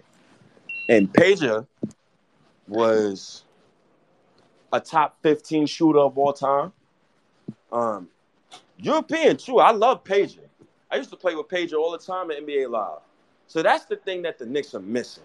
We're actually missing a, an elite sniper, somebody you cannot leave your man to guard another man. And that's one of the main things we're missing. And another thing I was thinking about last night, it's kind of different eras of NBA, right? Because in that era, uh, I forgot who the center was for the Sacramento Kings. I don't know why Greg Ostertag name keeps coming to my mind. But in that era, the centers wasn't really asked to shoot the ball, right? Was it Divac? Yeah, Vlade. Vlade. Yes, yes, yes. Motherfucking Vlade fucking Divac. Um, most centers was asked to not shoot the ball. They was actually asked to play in the post. Now in today's era, you got some centers who could definitely shoot the ball, and I think a player like Chris Webber would have played more five in today's era just based off just based off of his shooting ability. Um, they also had Doug Christie, a guy like Quentin Grimes. I just think Doug Doug um Doug Christie, Doug Christie was a certified goon. He was a defender. Um, he wasn't scared of nobody. I remember Doug Christie fought Rick Fox. I was watching that game as a kid, like, oh, they throwing the, oh, they getting it down and dirty over there in LA. So I, I, I like that team um, for this next team. Knicks J, now that I can hear you, can you join me in this convo, brother? Yeah, man. I just I, I just want to say, yo, there's a um, you know, I don't wanna I don't wanna be no negative toxic, but there's a world where Tom Thibodeau's gone. I'm gonna let y'all know there's a world where Tom Thibodeau's going this offseason. And I don't know if y'all like that world, because in that reality, in that reality, we go three and third, we go three and ten, and we're in the play-in and we lose. I'm not saying I want this. Uh-huh. I'm just telling you that that dude's been to the Eastern Conference Finals one time in his career. He's been to the the Eastern Conference Finals once, and we act like Tom Thibodeau is this old big big winning coach. If we're gonna be honest, the narrative about him is he's a good regular season coach, and you know why? Because he runs his players down in the regular season, and when it's time to be in the postseason, the guys are not ready. Point blank. If you look at his coaching career, like that's that's the narrative I have on that guy. So in, in a in a world where Brunson comes back and re-aggravates his injury, or we go three and well, it would be three and sixteen, or, or three and thirteen, yeah, because we already on a three game losing streak. So like I, I'm look I looked at the last thirteen games. Mm-hmm. We, we got we probably got four give me's, and if without Brunson right now, is anything really a give me? And then with Brunson coming back off an injury and he just re-aggravated his injury. Are we sure he's gonna come back hundred percent? So I, I'm looking at this, and there's a world where we're not playing, and we and we we lose the play-in. And and Oh. I'm not saying that's I'm not saying that's gonna happen, but I'm saying Thibs will be going in that scenario, and that's all I can say. You know what I'm saying? Because this this coach is known for for um he's known for regular season to me, and that's why I look at him like he went to the Eastern Conference Finals once, and that was with a number one seed, and they lost to the Heat. They was the number one seed when with Derrick Rose that MVP year, and they lost in the in the in the finals. You know what I'm saying? So I don't I don't know. There's a big narrative around him like he's this winning winning coach, but in the postseasons where it really matters. You know what I'm saying? We talking about Chris Webber. Julius Randle's gonna beat Chris Webber. You see how hurt up Chris Webber is? With Thibodeau, Julius Randle might become Chris Webber. So, so that's what I'm hoping don't happen. But I just wanted to, you know, I just wanted to put my two cents in there because I feel like we playing against this coach's ego at this point. You know what I'm saying? And I feel like, you know, um, Char- Charlotte was a little mad at you because you was talking about this. That's the truth. This team is built around this coach. If, if you see when you look at um when you look at Jerry Krause when he was with the Bulls, when you seen that um the um the Jordan documentary, you see Jerry Krause made moves that Phil didn't like at the time. There was a there was a separation of power, but when we looking at it now, I don't. We, we seen Leon make that one move, and and Thibodeau show him like, I know you made this move for the best of the team, which we would have been better if he was in the rotation over Deuce. Like people could say what they want to say, the team would have been better overall in the 27 DNPs. And my point is, there's a separation of power. It's like, well, I didn't ask for this guy, but I know my GM gave it to me, and I'm gonna play the best team that I have on this roster. And that would have been Cam. And I, and my point is, his ego. We're we're playing to the detriment of his ego. Like we're gonna lose in the end because of this coach's ego. And I'm not saying I don't want to make the playoffs, but in the world where we end the season three and sixteen, Thibs is gone. I believe the narrative is, is going to be true. They're going to say everything we want to, everything we talk about. Yo, he runs his players through the ground. Look, they had no legs. It's going to be all on ESPN, all on Fox Sports, on Undisputed First Take. That's going to be the narrative. This is a regular season coach. He runs his players through the ground. He can't finish the season with his. So, I'm. I don't know. I don't know. You know what I'm saying? I'm not trying to be negative or toxic. I'm not trying to be on some like I want us to not make the playoffs. You know what I'm saying? I'm not even on that. Like we traded the the Hart first round pick, all that. Like it is what it is at this point with me.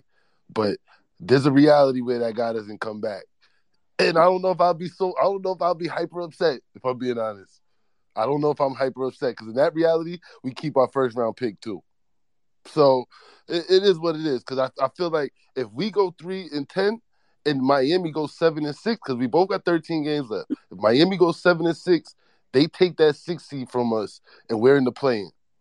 And once Mm. we're in the plane, yeah, you, you just say what you gotta say, bro. Oh man. Good points. Good point. Um, damn, he just scared the shit out of me with that. I got 18 and 4. My shit, my 18 and 4 looking real shaky right now. Um, I don't think the Knicks have totally collapsed. That, that's I, I'm far from I'm far from removed from that. I think Jalen Brunson is just too good for the Knicks to collapse, and just I, I don't think the Knicks will collapse, bro. That's just the last thing I'm thinking about, bro. If this Knicks team collapse, I'm you solely have to put it on the coach, man. And I'm already putting a lot on the coach, but a total collapse would be wild. I'm not gonna lie, like that would be that would kind of break my heart a little. Yeah, bit. but state, I think you, I think you are downplaying really Brunson's injury. We really don't know what that injury is, and we really don't. Do we really want to force him to come back early before we're about to make a playoff run? That's the next thing, because there might be an off-season surgery from bringing this kid back a little early from an injury because we're in the middle of a playoff run. So I'm kind of worried about Brunson's health overall, because he's the type of player we got to protect from himself. He comes from a real hard-nosed background, and he he'll probably be playing if it was up to him. You know what I'm saying? I think I feel like Mhm. I really I can't say that that injury is not going to be a three week injury. I don't know yet. It might just be a week. It might just be three four games. Brunson's tough. I, I respect that, but I also I hope he's not having this injury linger the whole playoffs. I hope we don't bring him back too quick to make a playoff run, and now he's basically injured in the playoffs and he's playing through injury. You know what I'm saying? So I, I'm looking at it from that from that end of the, the spectrum because this is a this injury is at a weird spot in the season. Yeah, it's mad weird. And I, I told Knick fans I was kind of scared because I was thinking like he's done for the season because the way um Brian Windhorst was explaining it, he's like, oh well, it could be plantar fasciitis, a la Joakim Noah, somebody else who fucking Thibs ran into the fucking ground. But um, I, I'm kind of scared now because a, a Brunson injury ruins everything. Honestly, it, it ruins my my playoff hopes. It, it, it ruins the it ruins the whole season for me. Um, and the reason why it ruins the whole season for me is because it's Thibodeau's fault. It's Thibodeau's fault because he's running it, he's typical in typical fashion, running his players into the ground. And people gotta understand, like, it's not just physical fatigue that get that sets in. Physical, um, mental fatigue sets in too. There's days where I could work a, a, a, a 12, 13 hour shift, do a podcast, talk for two hours, come home and not want to li- not want to turn on the TV. I'm just listening to straight music for that for, for that night. Cause sometimes you need a mental break from a lot of shit, and Thibs is not the guy to, you know, give us that mental break, man. But th- that's why I love Johnny Bryant, man. Shout outs to Johnny O, man. Really appreciate Johnny O, man. Um, Miguel, what the fuck is up, man? I just looked at my phone. Oh, box up. Bo- Yo, box office villain, man. My fault. yeah, man. box box is next.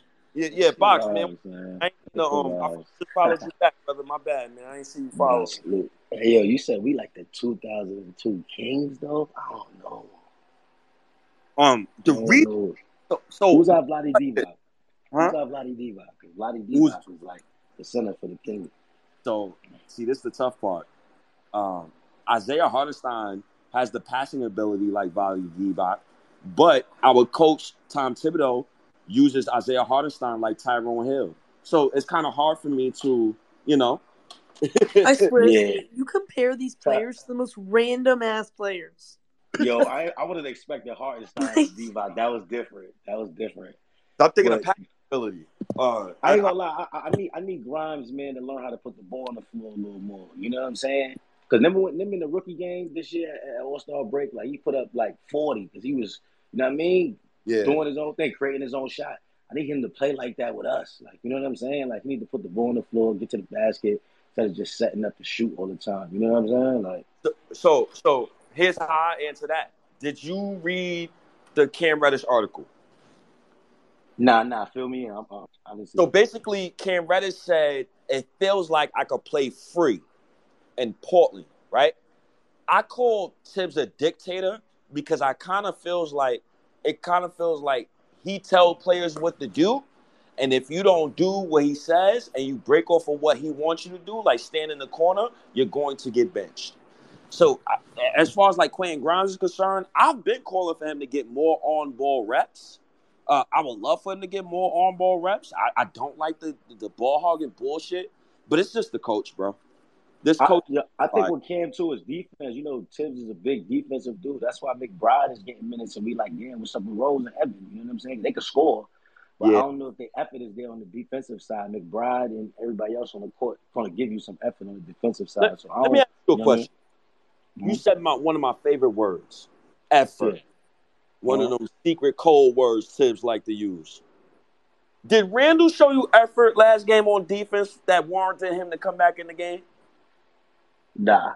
I was when he put Randle in the game before Barrett. I was like, "What's going on?" It was right after Randle had the meltdown, and he put him in the game. Then he put Barrett back in, but it was just like, I don't know what's going on. You know what I'm saying? But like, truthfully, um, somebody here made a good point about Brunson. He got to be definitely healthy. You know what I'm saying? Because we're coming down to the end of the season, and you know he might have. Uh, you, I think it's more so about the hard cuts and shit. Cause you got he want to play hard, so it's like when you making certain cuts and playing defense, you got to really put that pressure on his foot. So he got to chill for about a couple. I mean, another week or two. But I think he could be he'll be good for the playoffs. I don't think it's that deep.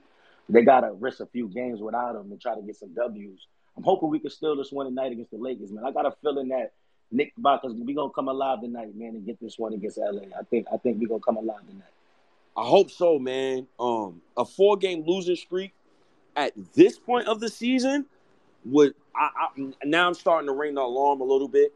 Um, I'm starting to ring the alarm a little bit because of where we're at in the season, what we're trying to accomplish, and you know what are the what are the lingering injuries that our players have. The Brunson thing, once again, it scares me the most because it's not it's an ankle injury, right? And also the Knicks, the Knicks like to run politics when it comes to injuries. They don't like to say what the real injury is. They like to gimmick you and say, you know, it's questionable. You know, it's day to day. I remember Mitchell Robinson was day to day for a month. So, so you know, Brunson. If I was, if I was the president of basketball operations, fam, I don't even think I would send Brunson back out there for the rest of the season, fam. I'm not. I'm not even gonna hold you up, man. But, but, Steve, but what? what? Say, but, but what? Yeah, Have you lost your say- mind? You're Yeah, damn right. I lost my Yeah, damn. You have What- literally hit craziness. But you just said you was to go on a four game losing streak, so like we have to like put a stop to the bleeding at some point. We cannot be like I don't know what what risk are we at to like dropping so devastating to where like we out of the playoff picture. You know what I'm saying? But we have to get back in the win column some way. You know what I'm saying? Like we gotta everybody gotta come together, man. Randle can't have outbursts like that. He gotta be our leader, man. He gotta be more mentally stronger than that. He can't every time you have a bad shooting night, he can't like be mad and be selfish. Like you know what I mean? Why So would you like shut time down Brunson for the rest of the season? What? Because Yeah, I care crazy. about I care about I care about the future more than Tom Thibodeau's little legacy, and I will be on this earth longer than Tom Thibodeau. So, um, as far as like Jalen Brunson's health is concerned, I'm really concerned about his ankle. I'm concerned about how the coach is going to play him. Um, he already tried to rush him back and it injured uh, Brunson even more. And it does us no favors when Brunson is a warrior and he says shit like, "If I can walk, I can play." And you have a coach who don't believe in load management and shit like that. So it, it if it was up to me, I'm not bringing Brunson back this season. Because imagine if you brought him back again, he gets hurt even more. Now, during the rest of Brunson's contract, now he's a, a liability. He's a six foot point guard who plays no defense, and he's not the same player he was when he got him before his injuries. So I, I'm scared of the coach, man. This coach, Yo, is- I, I think I think I think us losing these games just show how important Brunson is to us and his acquisition to our team. Yeah, let's rem- let's remember his dad is also on the staff. You know what I'm saying? So his pops ain't gonna let him. You know what I mean? You know, get Yeah. right because we're gonna definitely need you. His pops is also on the staff. Let's remember that. So his pops probably like, yo, don't get out there forcing it if you ain't really all the way there. So you know what I mean? Just get right, Brunson, we need him for sure. We need him. Yeah. He is the reason why we're different. You know what I'm saying? For sure. um, it's it's very fun that we already beat our win total from last season. So we're already a better basketball team, right? So we already did one of the goals. We already beat one of the goals. One of the goals was get off of that 37 win bullshit, right? The second goal, um, get a fun- functional point guard. We got one, right? My third goal, keep my fucking point guard upright and healthy as possible before the playoffs start. Tom Thibodeau gonna have to fall in line. Charlotte, maybe I am a little crazy, right? Because I said sit him out the rest of the season, right? Not sit him out for the rest of the season, but I would sit him out until it was about seven games left. That's Oh. crazy. You can't. You can't. You can't do that, state because you got to look at the opponents. We got the Heat twice, right? We got the Pacers. We got the Nuggets. Okay. You can't sit Brunson until seven games. I don't care how you. I know we only have like thirteen games left in the season, but you can't. You can't sit him for if he's healthy. uh, Also, you don't want you don't want like a Derrick Rose type situation where he re-aggravates it. If he's not hundred percent, he can't play. I'm sure if it was up to Jalen right now, um, he he would want to be playing right now. But you got to understand that we have to protect him if we were to make the playoffs. If we were to make the playoffs, which I think we should, we will. We need him at full health, especially if we're playing like a Cavaliers team. If we're playing a Philadelphia, you know, like these teams are not easy. They're far from easy. And when you have teams like these with potential matchups, you need Jalen Brunson at 100%, or you stand no chance. There is, if you do not have Jalen Brunson in a playoff series, kiss it goodbye. There, All right, there's, but there's no chance. So imagine you talking about a playoff series, right? So imagine we rush Jalen Brunson back and we don't have him for a playoff series, right? This is why I said I will hold him out for a couple of more games because I have faith that the rest of the roster can still pull out games while Brunson is out. They already proved that to me versus Boston. So I know they can hoop. I know we got enough talent. The problem is the 65 year old head coach who coaches like a dummy. He's the problem. I don't. I- Okay, but but but state, you haven't told me one thing. First of all, you outlined that we we have better win total, right, than Yeah. last season. yeah. We have a, a stable point guard that probably will be here for years and years to come. Who is six foot? Has that shown to be a problem yet? Um, it's going to show to be a problem with it if Has that shown? Has that when in this season has it shown to be a problem? his six foot frame. It's not. But this is his first time under a coach. He has been guarded by bigger defenders, and how is he? How is he created off of it? State Charlotte, I'm talking about the future, man. I, I like you could talk the about. future. Who? Who? Okay, what player in specific are you talking about then? I'm talking about Brunson and his ankle. I'm not. I don't care about a playoff trip right But that has nothing to do with him being six foot. I thought what? because his body can't take the amount of beating that he's getting because he is small. He's six foot. He's my height. He's small. You're gonna you're gonna want your You can't blame his height for the reason he's injured. State No, his body. We, we could blame the coach for overworking him. Top that that's a minutes. different that's a different conversation than him and his height though. No, his height matters because he's small. Like smaller players are more subject subjected to injury. Look at all of the small Where players where's the history of that? Of of of Yeah, because Quickley just played 55 something minutes. the other night. Yeah, and qu- how tall's there. quick? Someone Quickley- let me know how tall's quick. Quickley six three. Quickley six three, but Quickley has been playing like dog shit outside of that fifty five uh, uh, minute game. Quickley, To me, he had 26 the other night. He showed up. oh he he played okay the other night. I've seen better Quickley games. I I seen better Quickley games. He he played better, but I'm just thinking long term. Um, Thibs will burn these guys out, and Jalen Brunson's his his size. It- it- that's all. He, he's six foot. His ankle, he really uses his ankles a lot. He twists, he be turning, twisting.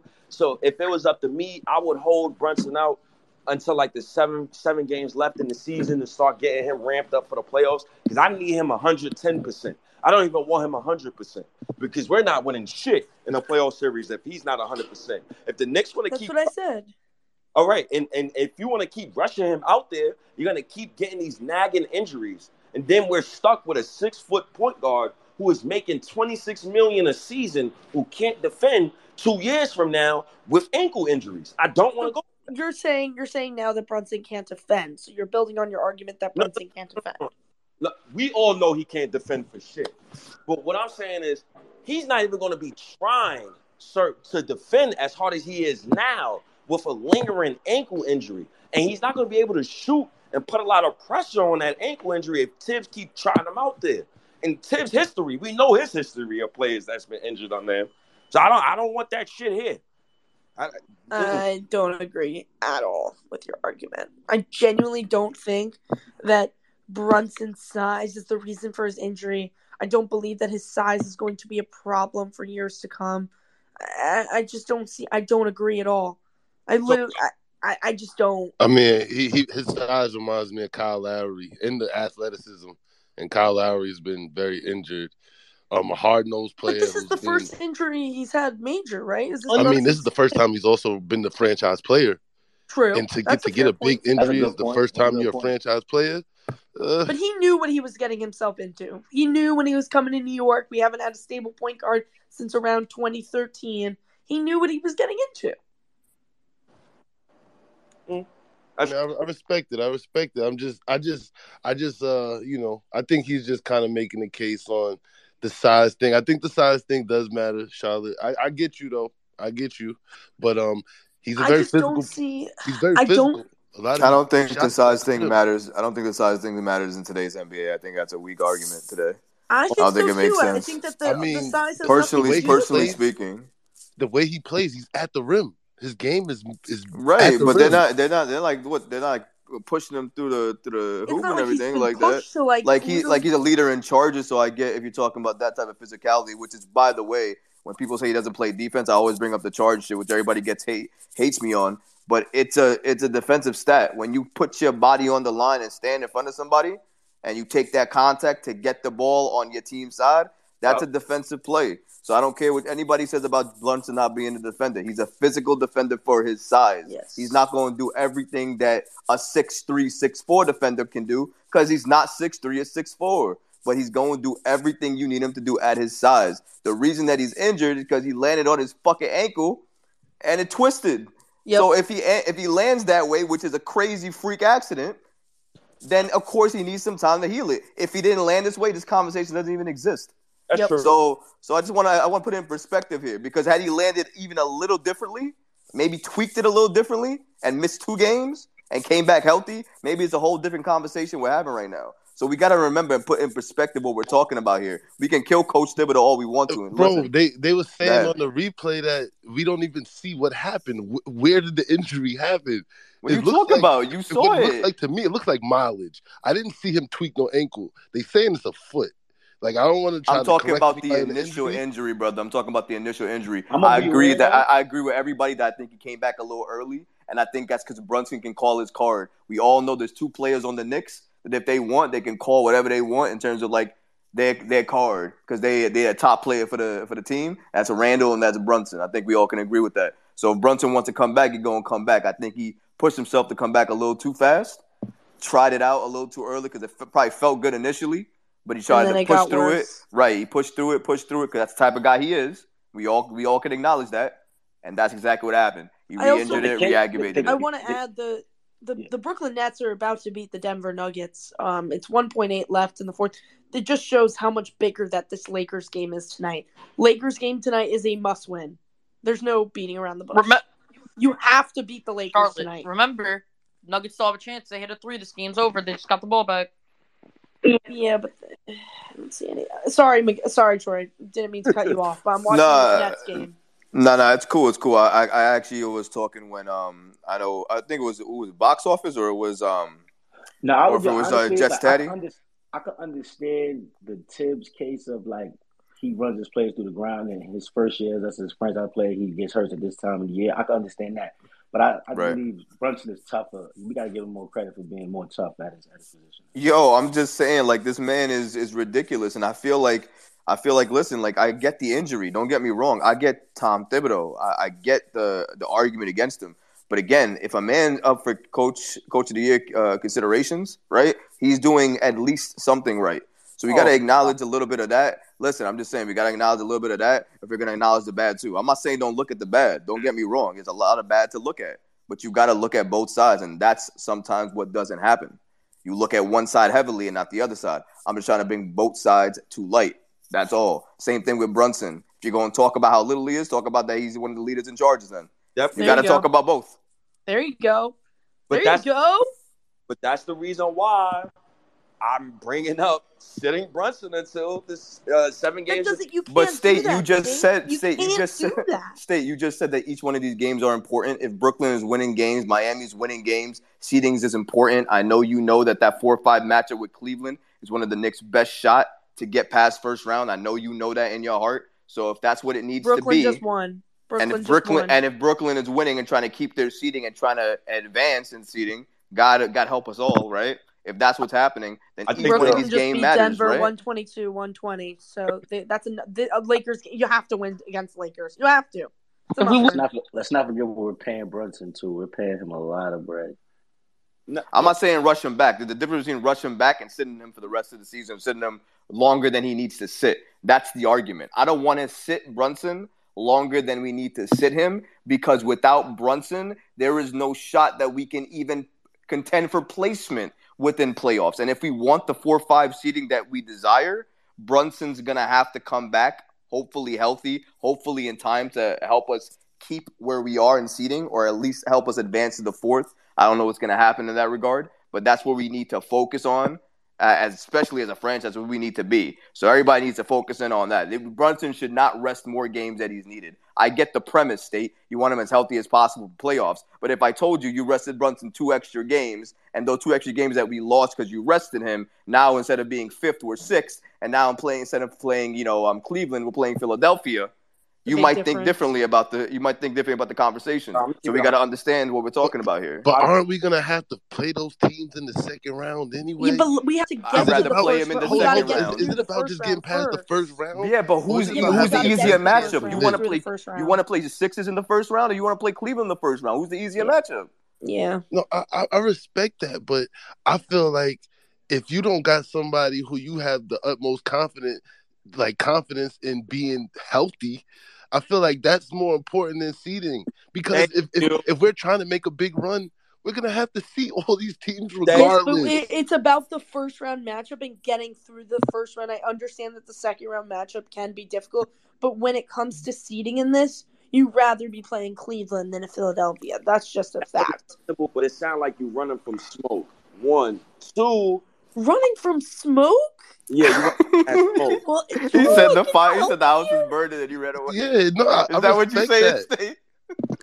Oh, I respect that. We Okay. we we're, we're three and one versus the Celtics. If we was the seventh seed and we played the Celtics in the first round, are y'all really scared?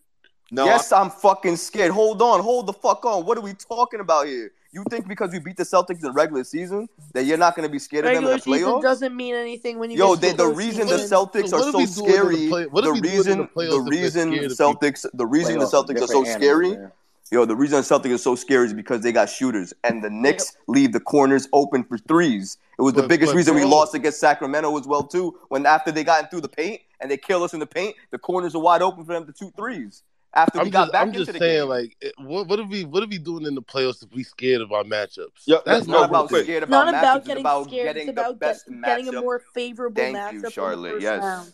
That's you need what it's to have about, a more bro. favorable matchup. If it comes when you're saying, "Oh, if Jalen Brunson's not 100%, we should sit him for the rest of the season." No, if he's 100%, he should be playing because we are not going to get the seed that we need to get through the first round without Jalen Brunson. I That is agree. a fact. I agree, but but he's six foot, right? Th- You I- keep bringing this height thing as- an argument. It's not an It, it does. It does. Trust me, because he leads the NBA in charges, so he's But body how does how does height and sitting him for the rest of the season to conserve him for playoffs have anything to do with anything? I ra- because my roster, I don't think you have as much faith in the roster as I do. I watched my roster beat the Celtics with no Brunson, so I can firmly expect my roster to stay You're acting afloat. like I haven't watched every game. Uh, yo, I I'd rather take some losses for Brunson to be extremely healthy than get him at 75% and we get smacked and have people coming up with the fucking excuses on the timeline talking about, whoa, well, Brunson wasn't 100%. You know, we should have rushed him back. I, it- like, I, I don't want to hear that shit this summer. No one's gonna say that because l- You literally, are. You no, are. no, they aren't, State. Back. Because we need Brunson back to win these crucial games. We have the Heat two more times. What's more important? We have the? Nuggets. important? We have the Pacers. We have teams that we need to beat. What is more important, Charlotte? Games or Brunson's health? No, those are two different arguments, by the way, State. We're not saying That's to rush I'm him saying. back. He's You're not trying to combining rush it. arguments. State, State. We're not trying to say rush him back. You're not trying to rush your, your best player back from from injury. The difference in, in the conversation is you said you want to continue resting him, even if healthy, for preparing for the playoffs. That's where the argument gets Oh, no, twisted no, a little no. bit. I- That's I- where it's at. I would rest him until the seventh game because I think that's the game where he'll be 100% at. Okay, well, that's what you got to clarify. If, if you're saying that you think in seven games from now that he's going to be fully healthy and that's when you would play him, that's different. You made it sound initially like you said, okay, well, even if he's healthy, let's still rest him until until this time and then start playing him. That's how it initially Yeah, came my- off. definition of healthy is not is, is not just healthy. My definition of healthy is he got to be 110 percent. So he like your definition of healthy, he could still be 90 percent. No, no, no. That's not my definition of healthy. Not at all. My definition of healthy is you Oh don't feel any pain, you're ready to go, and there's no excuses after you play. If the excuse is my knee hurt after I played or my foot hurt after you played, then you shouldn't have played because you're not 100. percent That's an Exactly. excuse. So I don't Yes. want to hear that. You got to come back when that's not going to be the reason why your performance is lingering or issued. If it's rust, that's different. But if it's oh my foot hurt, then you shouldn't have come back in the first place. There's exactly. a If you're difference not in that 100%, conversation. don't play. Yeah, if, If, you're not, absolutely. if Brunson is not 100%, no world would I ever agree saying just push him out there. We need. If he is 100%, then we're having a different conversation. But if he's 100% and you're just sitting him because you want to load management him till the playoffs, that's stupid. Yeah, yeah, we we, uh, we not the Clippers. We not the Clippers. We don't got We're the talent the like that. and we're not Yo, other teams that do it too. Like we don't got the. We don't got the coach like that either. we're To your not point, in right, placement State? to do that. We're not in the place to do that, especially with the team winding down. We are on a three-game losing streak. Tonight is a must-win without Brunson. RJ and, and Randle are obviously not getting the job as it is right now, but the Nets look really good. I fucking hate these damn Nets, yo. Every time you think that they're like you stepped on them and they like they're underneath your shoe, for some reason they come out one of those fucking nasty alleys and just come Cam right back, yo. Johnson, Royce Always, O'Neale, bro. And. Cam Johnson, yo. Cam Johnson is a monster, bro. Like he's almost automatic from three. oh, he is Cam just Johnson, scary, same brother. guy, the same guy Damn. about 12 points for the Steve, but do you see how you're state? Do you see how you're combining arguments? with, with my argument as far as like the Brunson thing. I- I'm saying uh, you're combining him sitting and his height as Uh, one argument when they're two completely different things. Oh no, I'm using his height as a crutch as far as his injury with his ankle, and I'm combining it with the fact that he is the NBA leader in charges, and I'm combining it also with the fact that Thibodeau is my coach, who will play him 12 minutes straight with no disregard of how he plays the game. So uh, those are the factors that I'm combining it with. It's not just Br- Brunson's height. It, it- it's many things that go into it. I think like his height is a factor because his body is so small. He takes he takes a beating damn near every fucking game. So that that that was But don't, but don't you think that you think it's a little? Don't you think that your argument is just a little bit weaker because of the injury he had? It wasn't due Yes. to like him taking a charge. It wasn't due to him playing aggressive defense. It was literally him doing. He landed incorrectly on, Yeah, his, on his foot. he landed wrong on his foot. He wasn't. So I'm just he trying to- wasn't in right. the action. Can, So can I mean, I, and I get the other points by the way. I'm just trying to understand, like from your, I'm trying, with you, state personally first. I just want to ask you, just think- you know, because of your argument. Just can you get back to me based off of that? Because the injury will had nothing to do with you know what you were saying. And two, and yeah. So go ahead.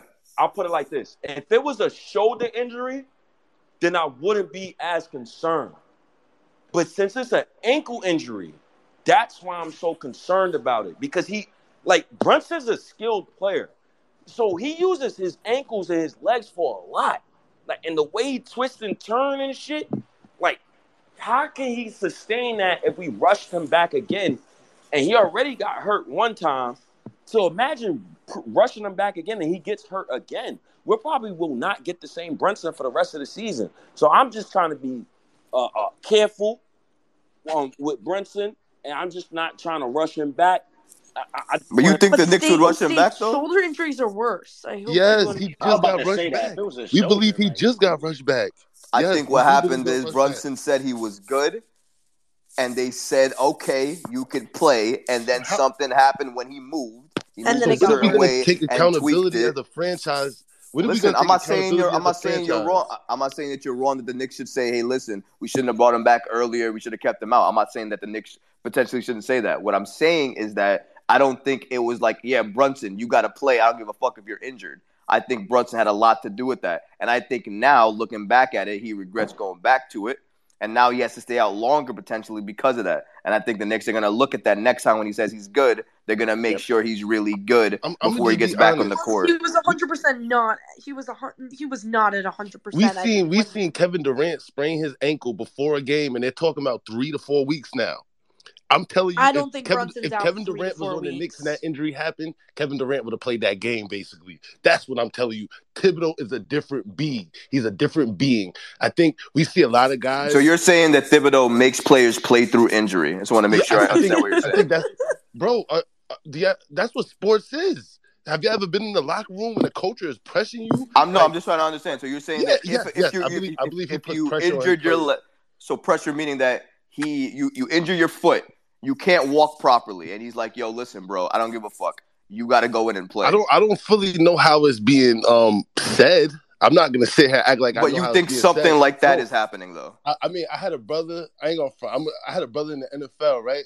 Towards ACL, he was practicing while he was on the on the injured reserve. Like they put him on the injured reserve, and he was practicing and messed his knee up more because the coach was trying to get him back on the field. And I know this is what happens in professional sports. Locker Do you rooms. think something like that would happen in the NBA though, which is the most televised and watched sport um, in in the U.S. And if something like that did happen on that type of national level, that it likely would be investigated to a higher degree than if it happened at a university. Would you agree? Grant with that? No, no, that that was on the Packers. That wasn't at a university, but No, no, I'm- I understand that. I'm just trying to tell you, like, I'm just trying to put the comparison out there, though. Like, do you think, in terms of like, in terms of that, that it would be a different level? So I, likelihood I'm is you don't want to do that the on that mentality stage. of the coaches, the mentality Yeah. of the coach is showing, Uh, and and I think the way I think Julius isn't the type of person to go to the coach and say, "Yo, I kind of need a rest." But Julius was walking on the court yesterday. We literally, I I haven't. I'm watching. I'm used to watching Julius be explosive, be strong, aggressive. Julius was walking on the court yesterday. So you're saying that Julius should have been on the bench and somebody else should have been in his place, right? I'm, I'm saying the coach should have been did that. Right. We- I have no we had we had a that. We're Charlotte talking game. about the I coach. just seen- what I we're talking seen about now is somebody rest- playing through injury, brother. That's what we talked about. That's initially what you and I had a conversation about. That you said that in the back is a conversation that happens that when somebody's injured on the Tom Thibodeau team, that he pressures them in some way. I don't know how. Yes, in yes. some I way believe- I believe to play even though they're injured. Yeah, I mean, look at Yeah. the Grimes thing when he first came back. He wasn't healthy. He was still dressed like I he think was if, if we're gonna be honest, I think we have a coach who recruits players like that. That's the type of players he wants. He wants the players to run through a wall for him. That's why he like. Don't you hear about? He has a lot of to do with the with the mentality of the players. Like, oh, he's a hard nosed player. We always hear about Grimes Quickley. These players work really hard. We hear Obi the first the first um first off season. Obi broke the conditioning record. He has workhorses. He wants guys that'll run through the wall for him. I'm telling you, everybody's not built like that in the league. I don't think everybody has that mentality. It would have got really nasty if a Kyrie or KD and he was. I, I think the like we just have people that are very hard nosed. Rick Brunson was Rick Brunson was a was a um was under Tom Thibodeau. He knows who Tom Thibodeau is, so he understands the mentality of Tom Thibodeau. I think Brunson is a very hard nosed kid. Julius is a dude. I put a lot of work on him in the off season. I'm gonna play every game if you say I can. If you, we had to shut Julius Randle down last year. Julius Randle would have played 80 something games, but then we let Obi at the end of the year. It was like, all right, we're not making the playoffs. He was having. So I, I mean, Again, we talk, you talk, you, again, we talking about different. Again, we talking about now coaching stuff. And I, again, if we want to talk about coaching shit, we can go back and forth on all the mistakes Tom Thibodeau has made, hasn't made, yada yada yada. Because there's a lot of them we can go through, and that's a different But how many games have we conversation. seen what I'm Brunson in- saying is, I don't think, and I, I just want to pu- publicly say this, I definitely do not agree at this year in this type of NBA that if you are injured, that a coach is going to make you play. I don't think that's going to happen. I Mm, think that you as a not happening. player, I think you as a player can potentially say, "Yeah, I'm good," pretend you're good and kind of fight through it. I think that could happen. I think that you could tell the doctor that you're good as a player. I think the player can call their shot with that. But I don't think a coach, if a player doesn't want to play because they're injured, can say, "Nah, we gotta, you gotta play, man. We gotta, we need you out there, bro. Like we, we, you're gonna lose. You gotta, you gotta push through it. I don't give a fuck if it ruins your career later on. You gotta push through it. I don't think that's not, especially not today. I mean, Even I if don't it think- used to happen, I don't think it happens today. So that's my personal it- opinion on it. Now, I don't think it ever happened where the coach say, "Yo, you gotta play. I don't care how you feel." It's the pressure. It's some pod pressure. It's never that you don't need it. What's understood don't gotta be explained. Like you don't want to be talked about behind the back, like Cam Reddish, for example. Maybe there was a time where he was nicked up and he said, "Yo, I don't want to go," and then now you get on the bad side. I, like I played D two football, and you had no, no coach ever said like, "Oh, you got to go out there and play." But we all know that all right, if you're hurt and you don't practice, you're on the shit list. It don't gotta be explained. You can you you no words has to be said. So if their culture is like, look, if you're a little nicked up, you play. That's the culture. It's not necessarily Tom Thibodeau's fault though. I would agree that it's not his fault per se, but if the coach is like that, you feel pressure to play while you're hurt. Now, granted, you have a medical staff, and medical staff may or may not have the power to sit people. Some teams and medical staff say, "Yo, he can't go, he can't go. Other teams it is like you said, the player choice. bro, bro, my brother has a lawsuit with the with the with the medical staff on the right now because they was lying to him. He had to go outside of the building to get other to other doctors. A team doctor works for the team. Let's just put that point blank right there. The team doctors work for the team. That is not an independent brother. source. Like, brother, Like- and I, I and I appreciate that. And listen, and I think that I think we all can agree there are unfortunate, uh, terrible scandals that happen throughout uh, throughout the, throughout throughout America every single day, right? But can we put that on a larger scale, saying because it happens in some of these areas, some of these places, that it can happen at every single level? I just want to make sure we understand I what we're talking about. what you're saying, but I think we're just ignoring who Thibodeau is and what the narrative is. I think we're trying to get around what the narrative. I think we're ignoring the fact that we're playing in 2023, and I don't think the same pressures that used to be applied. Where I think in the in the old NBA, I think a lot of that used to happen, like you know 80s, 90s NBA. I think a lot of that definitely used to happen. Um, my argument is I don't think that that can happen, nor will, nor does it happen anymore in today's NBA. That's all I'm saying, and I think All right, there's right, levels to this right. type of thing. That's my I that's res- my I argument to it. I respect that. I respect that. But here, let me let me make one last point. and thi- this is not about that. How many times have we seen Brunson and Julius in the game, up 15, up 18, three and a half minutes left in the game? I've seen it too many times this this year, and I feel like he's putting unnecessary mileage on these players. And it, and I think we're seeing a little bit of the wear and tear. We just seen Julius walking on the court. I haven't seen Julius' legs look as bad as I seen that last game the whole season. And now I'm seeing I've seen Brunson. It looks like he's breaking down a little bit. So with that being said, I think he puts a lot of unnecessary miles on the team, and I'll just leave it at that. That's that's my personal belief. I've seen them guys on the court with three minutes, three and a half minutes, four minutes left, up fifteen, up eighteen, like, and I've seen that too many times. And that's There's the no- mentality of this coach. Yeah, there's no argument with me there. I think that's true, but I also want to say that in today's NBA, right, when you uh, when you're up 15 and you rest those guys, and then in four minutes it's the team that we're we're going against makes 10 points in the five point game because two, you know, three threes and three possessions, that's nine points, right? Um, it's different now. So I get your point that when when there's a clear dominant lead and the momentum's in your in your favor, yeah, I get it. They should be resting. It was a point in one of the Nets games we were we were winning, I think by 25 or 30. They should have been resting. There's no way you should have been playing during that time, right? But when you're up 10 or 15, I think it's I think it's okay to have them in there because teams we've seen, especially against the Knicks this season, has made runs against us when we were up that amount and come back to either beat us or tie the game. So I, I think uh, I think that's why he keeps them in there just to make sure he can secure the victory because he's seen it slip away from him in uh, in the previous uh, games in the season. But I'm not trying to defend the guy. I hear what you're saying as well too. He can run players into the ground. He can do that. I'm not saying he can't. He does play play at Tom Thibodeau's physicality is a little different than other teams' physicality. I understand that. But like I said, you have to look at both sides. You can't just look at one. And sometimes I think we focus really heavy on one and don't look at the other. If you look at both, it just helps you make a better decision and judgment in terms of what you're going to say. So I just want to make sure we both understand what we're talking about here because two sides to it. It's good debate, guys. It's a good conversation. That's what I like about spaces. We have good debates and conversation about what's going on. But um, State, you there? Yes, I mean, I was listening to the whole time. I had to fall back because that was a great conversation. Uh, me personally, I like when nobody's agreeing. Um, I like when there's conversations like these, so you can hit both sides of the coin. Um, I think it's good for audio, and I think it's good for listeners because I don't want to know. I've always been a proponent of that. That's why I started to do live streams with my guy Eru. Shout out to Die Hard Knicks podcast. Um, because me and Eru don't always agree. Like we've had bad arguments to the point where we had an argument so bad one day about Evan Fournier. Me and him, we literally cut the show. Like, yo, yo, we'll talk tomorrow. Yo, we'll see you tomorrow. Like, literally, like it's been that bad. So, like, I, I can understand like the, the disagreements, and I can understand both sides of the point.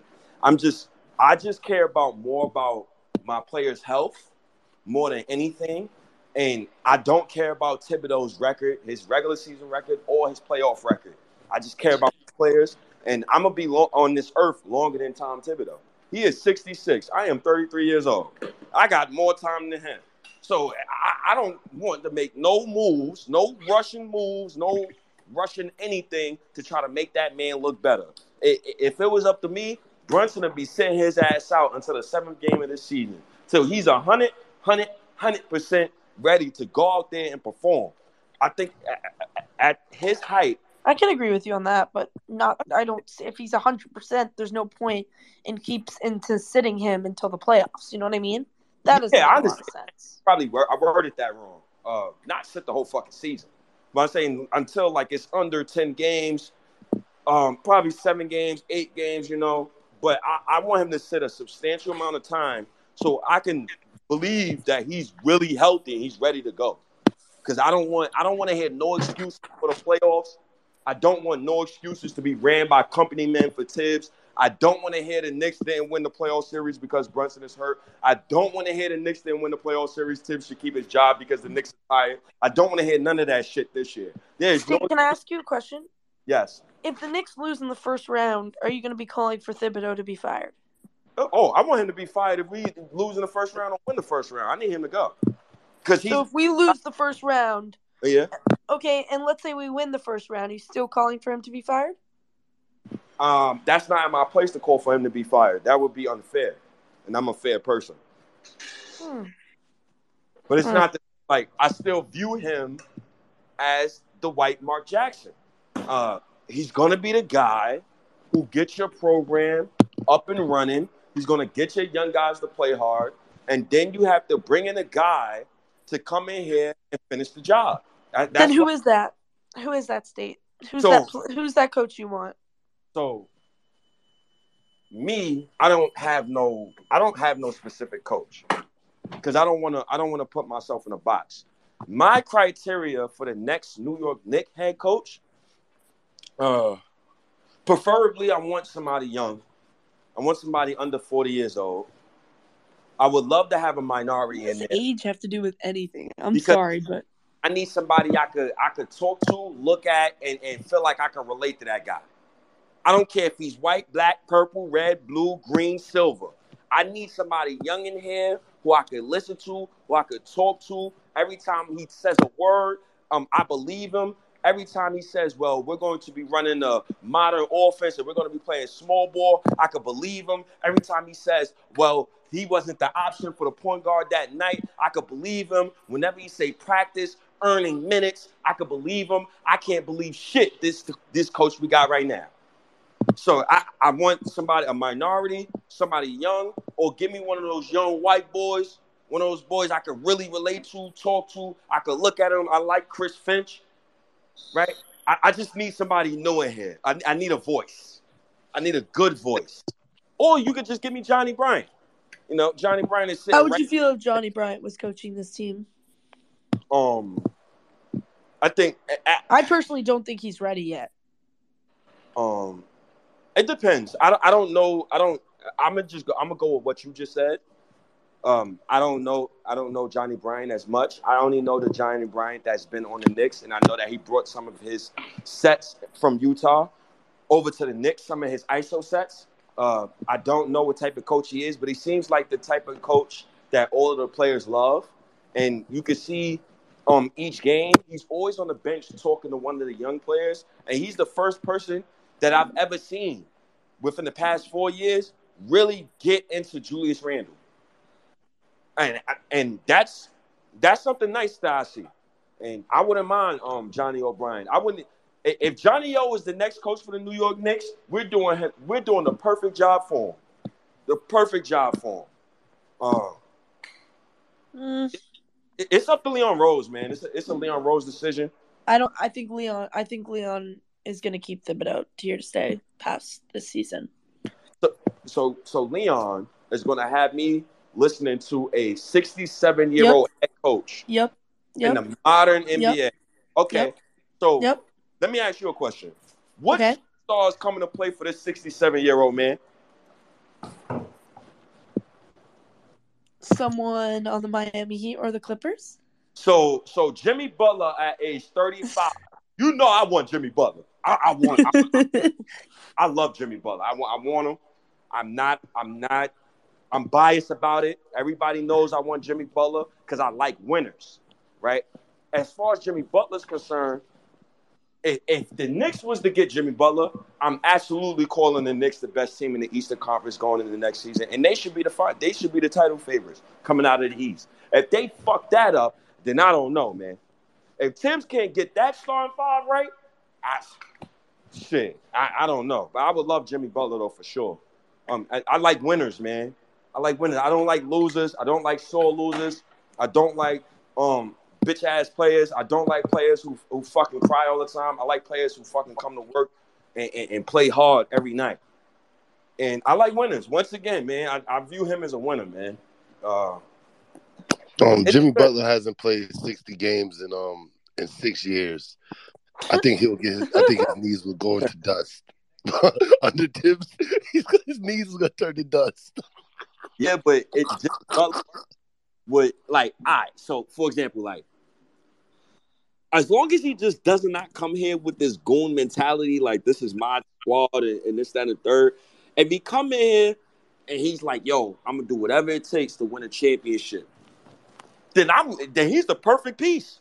Because that's all the Knicks really need. They really need like a they need like a a, a guy who could in, play defense, defend. I think they need a they need a established vet in the starting five. I love Quentin Grimes. Quentin Grimes is cool. I love I love him to death, but I think he's still a bench guard. And I would like to replace him with somebody Wow. who's advanced than him and bring Grimes off the bench and let Grimes grow slowly. Uh, so that, that's how I see it. Uh, you know, I, like I love Quentin Grimes, but give me Jimmy Butler, man. Give me a winner, man. I, I would love to be some Jimmy Butler here with Brunson, Aaron. Ooh, that'd be nice. Because I know we'll never be able to get Mikal Bridges.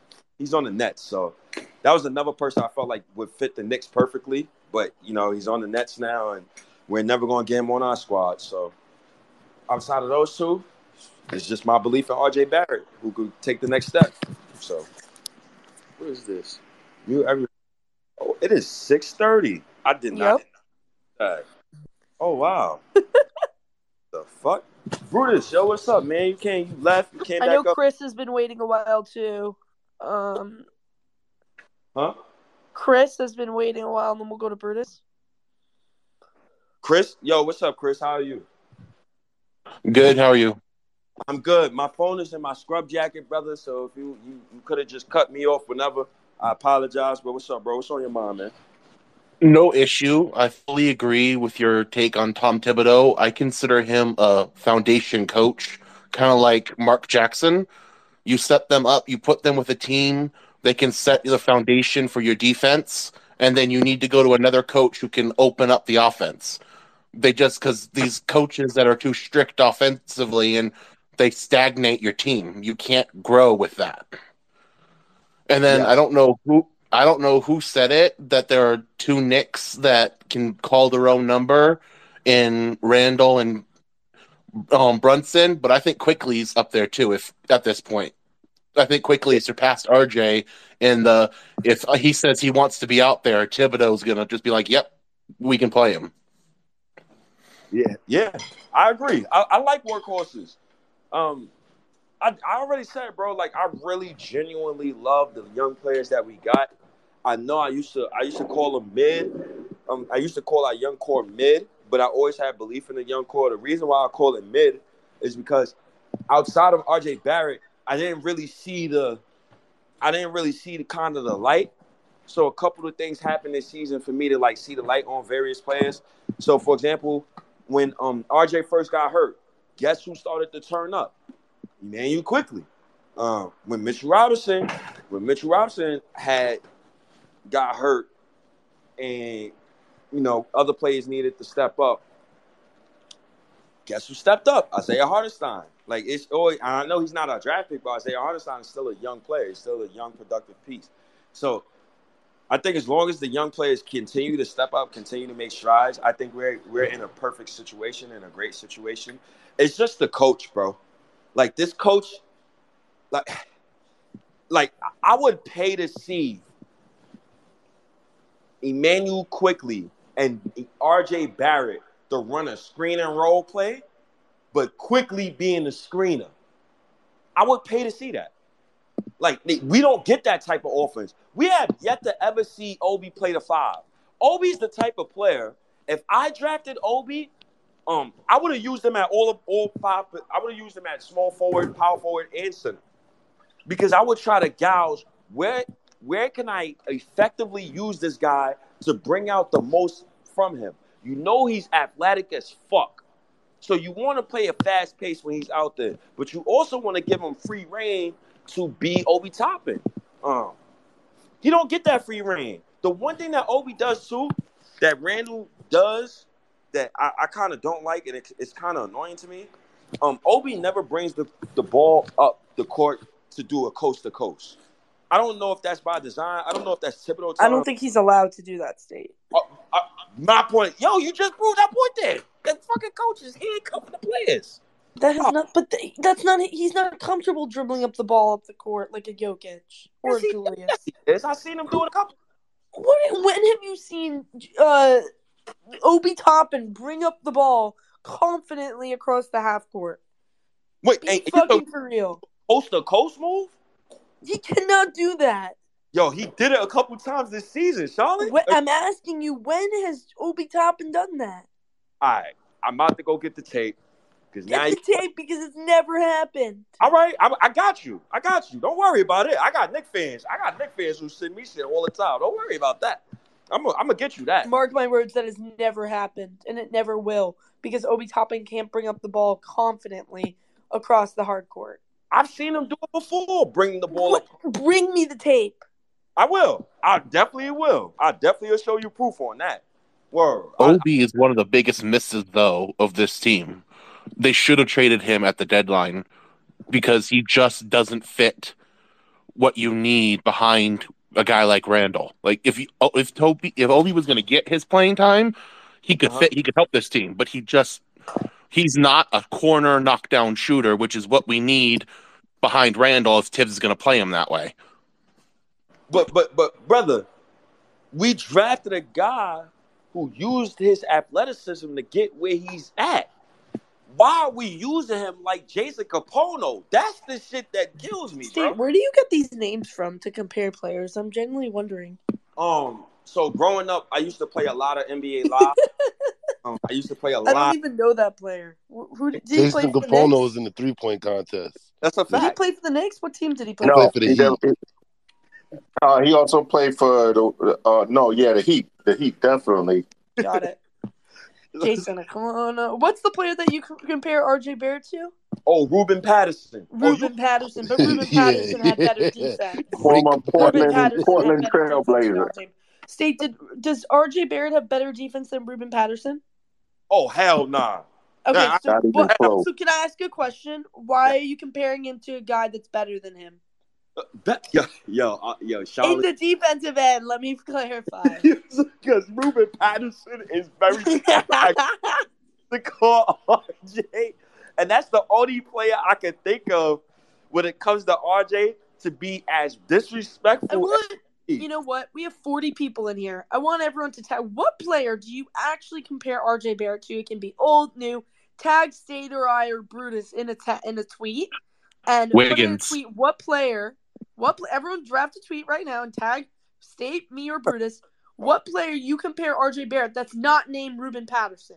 I, I genuinely want to know what the crowd thinks. Please tag us in a tweet. I'd love to hear your guys' responses. it's funny. Um, it's funny because bro just said Andrew Wiggins, and RJ reminds me nothing of Andrew yeah, Wiggins. and Andrew Wiggins not playing the rest of the season. He actually, he actually, and shout outs to Wiggins too. Get your get your mentals right, brother. Come back when you're mentally healthy.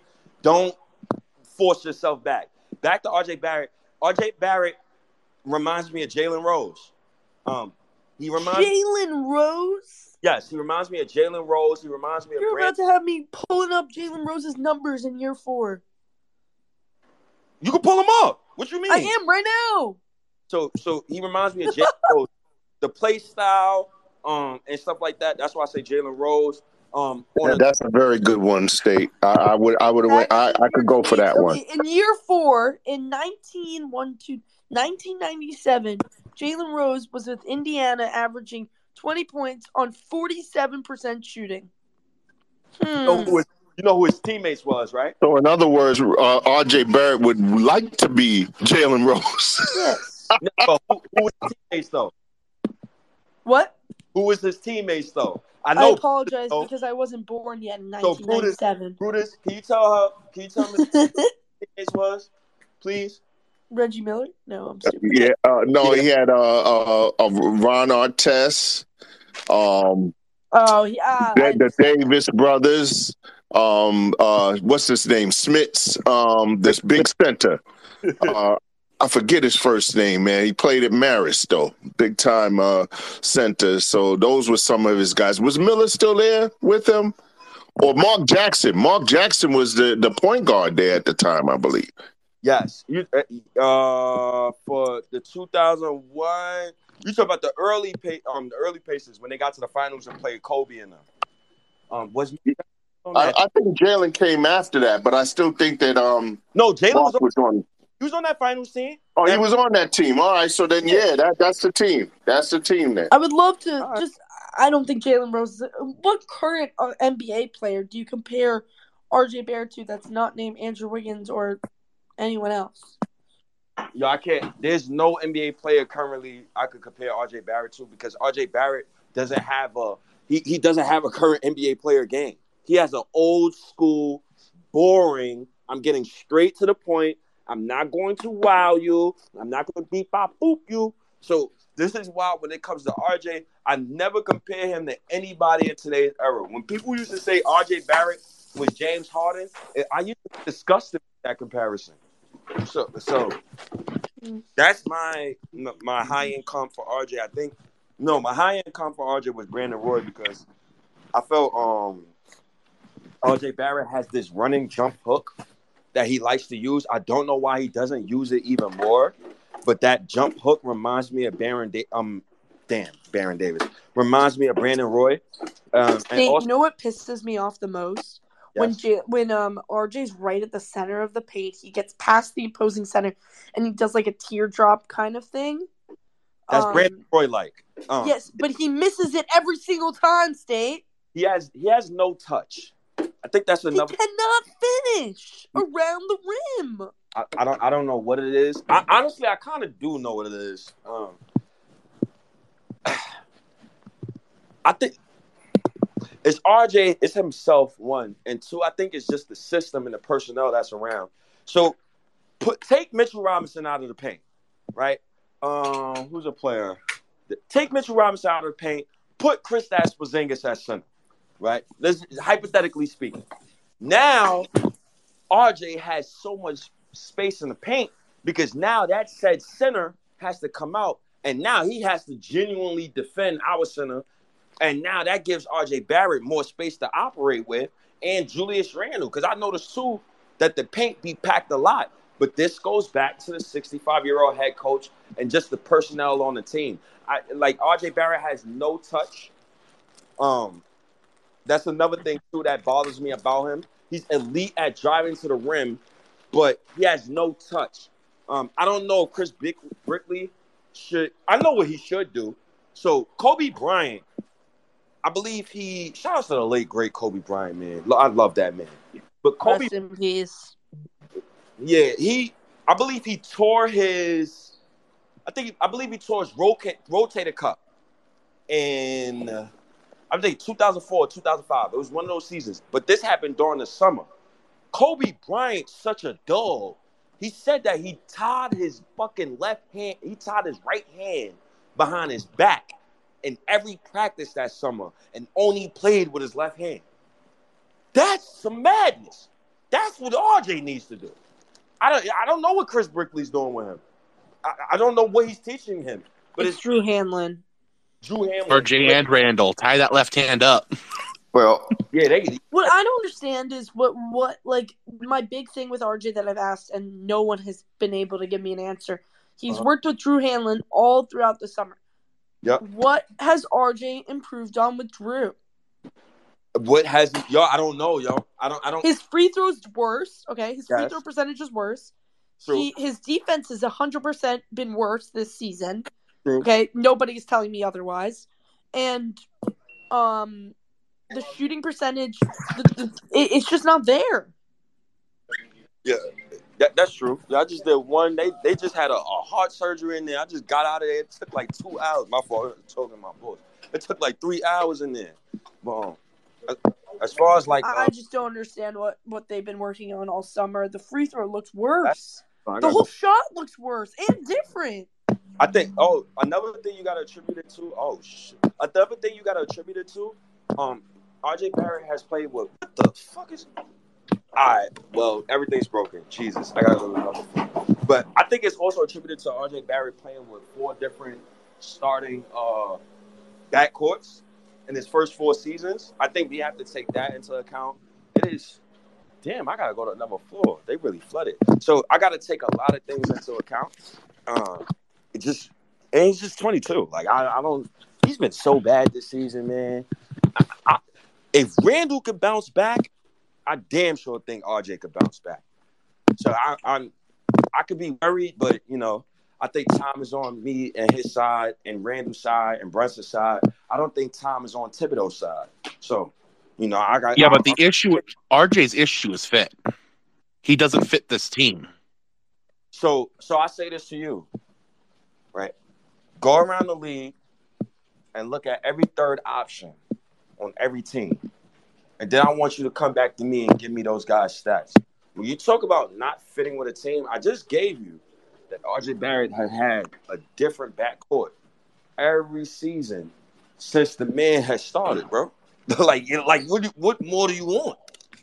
No, I'm not saying RJ is a bad player. He's a good player. And if you put him on the right team, his stats would look better, his efficiency would go up. The issue is like you said, he needs to he wants to go in the paint more, so Mitchell Robinson gets in his way and Randle gets in his way. But Randle's clearly a better player than RJ. Jalen Brunson's clearly a better player than RJ. And Mitchell Robinson is clearly a top five center in the East. So if you're looking at who can you move of your big four to get to like make the pieces fit better, it's RJ. He's not one of the top 10 players in his position. He's kind of miscast. He's a shooting guard, not really a small forward. The team needs a small forward. They need to get a little bigger. Trade him for. Mikal Bridges, but I know that's probably Yo. not going to happen, but that would fix a lot of the issues on this team. Brother, this is the first time I used the mute button today. Who are you trading RJ for? The Nets will never trade with the Knicks. Let's try this again. Let's try this again. Bi, bro, bi. I don't want Bi. Bi plays 50 games a season. Let's try this again. No, I know. That's why. that's why I Jaylen Brown, that. if Boston if Boston messes up and breaks down, which I think they're going to, because I think they were playing over their head this season, Jaylen Brown becomes a huge trade option. I'm Klutch client. Let's stop talking about Jaylen Brown. Next.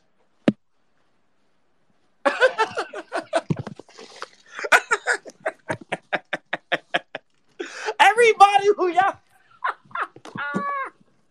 you see how you bite your nose off and spite you? I don't even remember to say it. Everybody who y'all want to trade for is a Klutch client. oh, Not bi. what, what's Bi? What's Bi? He Roc Nation? No, I think. uh Hold on, I think I just looked at. I think it's Wa- No, not Wasserman. One of these. One of these other places. Uh, where Yo, did I State, have- did I just hear you say a couple of statements ago that the Knicks, imagine you had like a Kristaps Porzingis, and then the defense would get stretched out and the paint would be open, and that's something that the Knicks Yeah. really want. And I remember having that exact same conversation with you for my argument why Joel Embiid will be so good for this team, and you told me no and pick Karl-Anthony Towns in front of my face in front of him, and I'm still having nightmares over that. So can we go back to that? I don't like. I don't like Embiid. Oh I'm my sorry. lord, bro! Just because you don't Uh, like him, He's with um. you don't like his talent either. You think his talent's bad? No. I just think he will never be a championship one or two option on any team. It would be Joel Embiid, Jimmy Butler. Just saying, that's the most realistic. J- and option. Joel Embiid is the guy that I would want, not a 35 year old Jimmy Butler. And you keep giving me age stats, state every time I ask you about a free agent, and then when it comes to Jimmy Butler, you forget the age stat because it's Jimmy Butler. You can't have it both ways, brother. You can't do that. But that, But then we also got to uh, again account for the fact will Philly trade Embiid within the comp within the division. Yeah, we talked about that, Um, Brutus. We don't you think that's going to happen likely because you know how most teams do it. If you're a smart GM, you don't want the team in the same division, not alone same conference with you. You want to switch them to the other conference at best, so you can get them out of the way. So this is so this is why I'm thinking, you know, like Zion might cap for his boy RJ, and that's why I think Bi might be more. And he's with Excel. Um, Jeff Schwartz is his agent with Excel Sports. What's the lineup with Oh. Bi? Bi Randle, uh, Robinson, Brunson, and I would still stay with Grimes because you need somebody to guard those point guards, and at least um, Grimes could give you something there. We, I, I don't think Hart could drive. I don't think Hart could um, cover the point guards that need to be covered in, and and Grimes is supposed to be a defensive specialist. So, but your main three guys scoring would be Bi, um, uh, Randle, and Brunson. Yo, the last time I seen Brandon Ingram and Randle play together, my right hand man is a Lakers diehard fan. He said he'd never want to see those two play together again. Yo, the, the way Brandon Ingram dominates the ball, if you this is how I know, like a lot of y'all, like, and I, I'm not accusing you of this, Brutus. 'cause I Well, think- you gotta you gotta remember that was like in the beginning of their careers. They're, they're in different stages now. So I think, and Brandon Ingram is a, a much better player, and he actually can handle and pass the ball, averaging five assists. So Ingram is And Ingram has played dominant on than- so he can he's See, how's he played play someone off of like Zion? Zion hasn't even played. say, No, don't don't don't give me that. Barely. they barely. They, He, play, he plays off of Zion. Zion, when is Zion playing? been a few. but when they're man is still together, is averaging Zion's getting the most points a game. Man, why you why you make Brutus freaking make his uh phone turn into a megaphone? You know how he gets. What's I'm wrong with you? I'm sorry, I'm trying to get away What's from wrong with you, man? Get out of here with that, Chris. Don't get I'm Brutus here, I'm here upset. grilling up some salmon, man, uh, talking with y'all. Nah, I'm No, I, I'm just I'm agreeing with I'm agreeing with you, Brutus. Oh, okay. now you I'm take it saying that because because Zion, like Zion and they're playing together. Zion gets more shots than Ingram, kind of the way Randle would. So they Ingram is not what he used to be when he was with the Lakers, where he was the go-to guy. He's used to playing off of people now. No lie, I agree with State 100, percent Bruce. I do not like the sound of Ingram and and uh, Randle together. That sounds like a really really bad fit.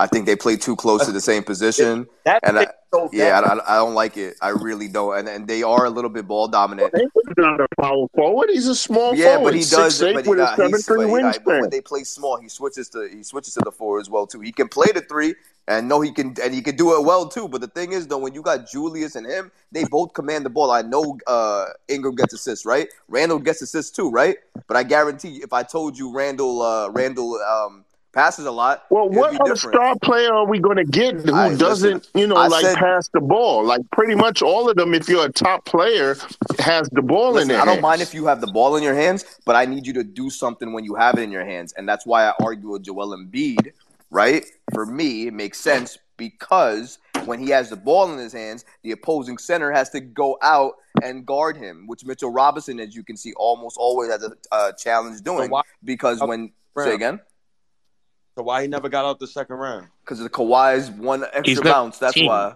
Kawhi's extra Oh, extra because of- that's why. Oh, Wayne. So, oh, because of a superstar Wayne, right? Listen, man. Listen. I'm I telling think, you, brother- I'm telling you, listen to this, right? I agree with you. I hear you. He didn't get out of the second round, right? And if I, I know if I mention Luka right now, who's another superstar, he didn't get out of the second round, you'd be telling me, yo, bro, what the hell, man? That's, that's not that's not cool. That's not right.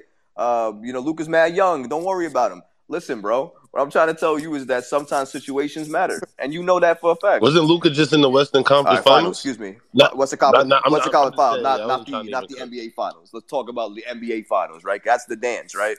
Getting to the dance. Joel was a, a bounce away from getting to the dance. Luka didn't get to that dance. So technically, both of them, right? Age age regard regardless, none of them two star, superstar, megastar players didn't get a team that they were supposed to get to the dance, right? It doesn't mean those two teams are bad players though right? Maybe you put them in a different situation, different people around them. Maybe it makes a difference. Maybe if Luka had some people who could shoot around them better, that you know Tim Hardaway Jr. and I don't know who else is around them, uh, and what Reggie Bullock put two other people around them, maybe DeMar DeRozan and Zach LaVine. What happens to that team? Do they go? Are they a contender? Because that's how you determine what a megastar is, right? If you add him to a team, do they become a contender? Is Joel Embiid to the Knicks right now? If you switched him for Mitchell Robinson and it was Jalen Brunson, uh, Immanuel Quickley, R.J. Barrett, Julius Randle, and Joel Embiid, is that a contender? Yes. Who we It would probably still be Embiid. Quentin Grimes in the backcourt. Right, because I think Immanuel I- I Quickley think probably that'd be be part of that deal. Yeah, you're right. But I'm just saying, you know, how I would like No, it. no, he wouldn't be a no, no, no. We're not trading I'm not quick, saying man. He's not I'm not part of saying that I deal. want to trade quick, but I'm saying But I'm just saying he wouldn't be the starter. He wouldn't be the starter. He would still fill his role as like sixth Unless you man. traded Grimes in the deal to get Embiid, because you don't know what's going to take to get him. okay, Right? that that that could be. Yeah, so true. if that happens, because I don't think they're going to take Mitchell straight up for him if you're going to do that. But then Hart would probably just start then. Maybe, potentially, you're right. I don't know. I don't know. We would have to see it. But I'm saying that if again, if you add a player like that to a team and they become a contender, then you have to call it what it is then. Right? You can't say what has Joel Embiid never done for me, but if I told you I put him in a different situation and he could get you to the finals then, then it's a whole we're talking about two different things. So we, we gotta acknowledge the fact that sometimes situation matters, right? Kevin Durant's an all-star player, couldn't do it in OKC, went to the Warriors. I know it's a bad example because the Warriors were fucking nuts. Because the Warriors But have- right, one- right. No, I get it. I get it. But you also then you also understand that you can't do it by yourself if you're a one star, right? Because situation matters. Kyrie Irving, Kevin Durant in that situation didn't work for them in Brooklyn, right? For for a number of reasons. Either those players are championship one options. Ke- Kevin Durant, We Kevin both know. Durant is not a championship one option. Nope, he is not a championship one option. Stephen Curry is a championship one So option. Kevin, You did not just so Kevin say Durant's that. a two. Did, did, did You Kevin did Durant not win a just say championship that. without Curry? And did Curry win without I'm out. Yes or no? So your determination on if somebody is a ch- is a number one is if they had to have won an NBA championship. Yes. So Donovan Mitchell, so That's Donovan Mitchell's a number one.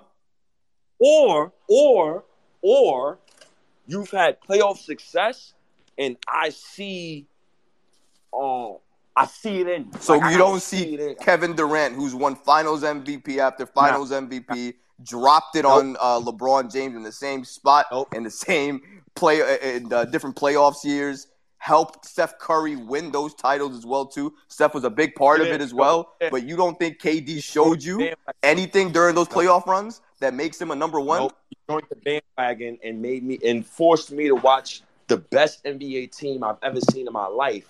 And it, it blew mine. And during those same seasons, I was subjected to watch Frank Ntilikina and Kevin Knox. So spare me to Kevin Durant is a championship. Donovan option. Mitchell, the championship one option though, but Kevin Durant is not. not. He's not. He's a championship two option. LeBron James is a championship. You told me option. the other day that Donovan Mitchell's a number one in a championship team, so you're changing it now. Yo, yo, wrong. So okay, so now you up the there. All right, I just want to make sure we're clarifying that because all right, wrong. perfect. All No. right, good, good, good. over the summer. Over the summer, I thought he was the championship one. I but I said to you specifically, my caveat for him being a championship one option was um if we had a team, good evening, Mel. If we good evening. If we had a team with uh Brunson, Donovan, uh Brunson, Donovan, RJ, and Randle. I felt like Donovan could have been the one option in that situation.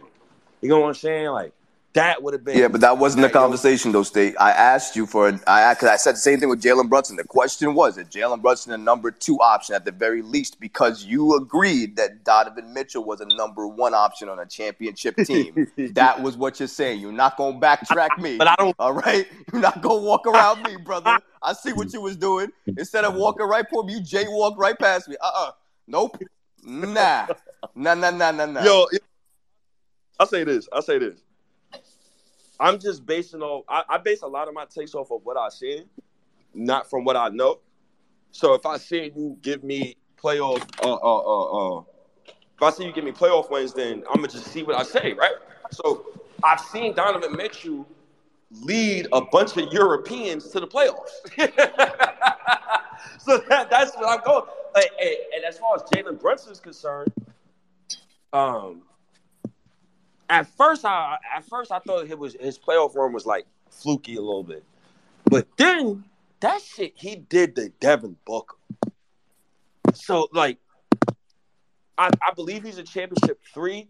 I don't know if he could be your two. Now, if he's your two, that means your one option is Kawhi Leonard. Like that, that's what you're telling me. So, I, so it's it's tough for me to um gouge those conversations. Yeah, I, I, now, if Donovan Mitchell wins a chip this year, I am right. He's a championship one option, but I don't think I don't think he's a championship one option after what I've seen, what he done for Cleveland, and what I expected for him to do and prove.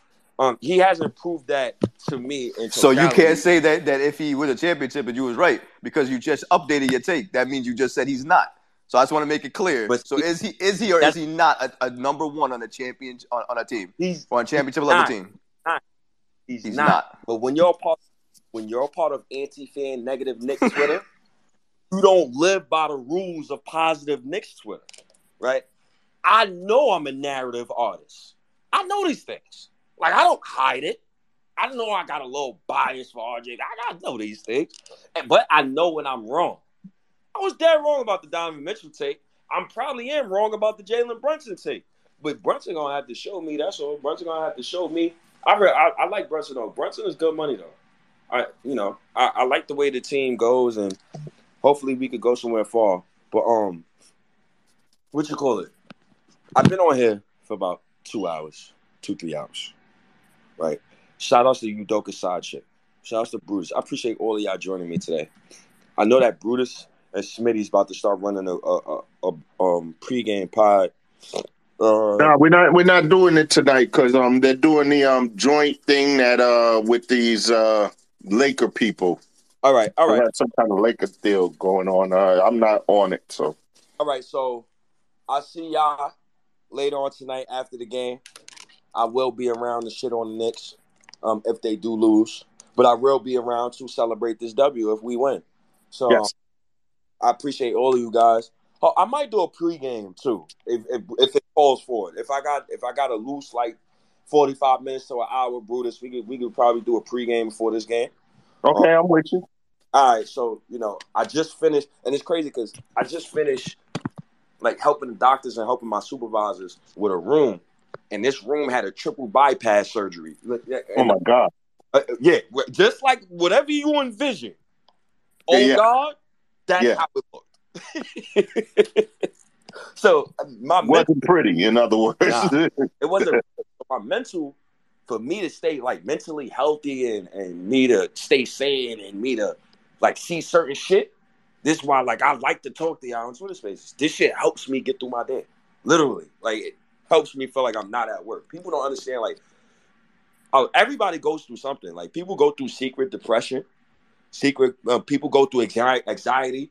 Um, white, black, purple, Chinese, uh, fucking French, um, South American, African, English, Australia. I don't give a fuck what you are. Everybody goes through something mentally, and sometimes you need to hear certain things, or you need to sit down and listen to a podcast and listen to some that helps you get through your day. So a lot of this shit.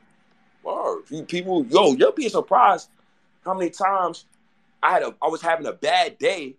I said, yo, let me go on Twitter Space, man. Let me shoot these dudes talking about, man. And then my day is fine. Cause now I vented, I, I talked to a bunch of Knick fans. I screamed at you motherfuckers. Now I'm in a good mood. Cause now all my screaming and shit is done. Now I'm good. I'm, I could go for the rest of the day. So like, appreciate all of you guys. Um, just for Brutus, I, I try to start the the pregame up about eight o'clock. Um, hopefully I could get through this next hour of work. So I'm trying to speed through this shit. Um, I appreciate all of you guys. Um, yo, I appreciate you, Miguel, man. Without you and Brutus, man, um, Nick J, Dip, um, Chris, without you guys, I, I wasn't even going to continue the pod this long. Like it it wasn't supposed to go this long. I'm not gonna hold you up, but I'm. Oh, what? What you say?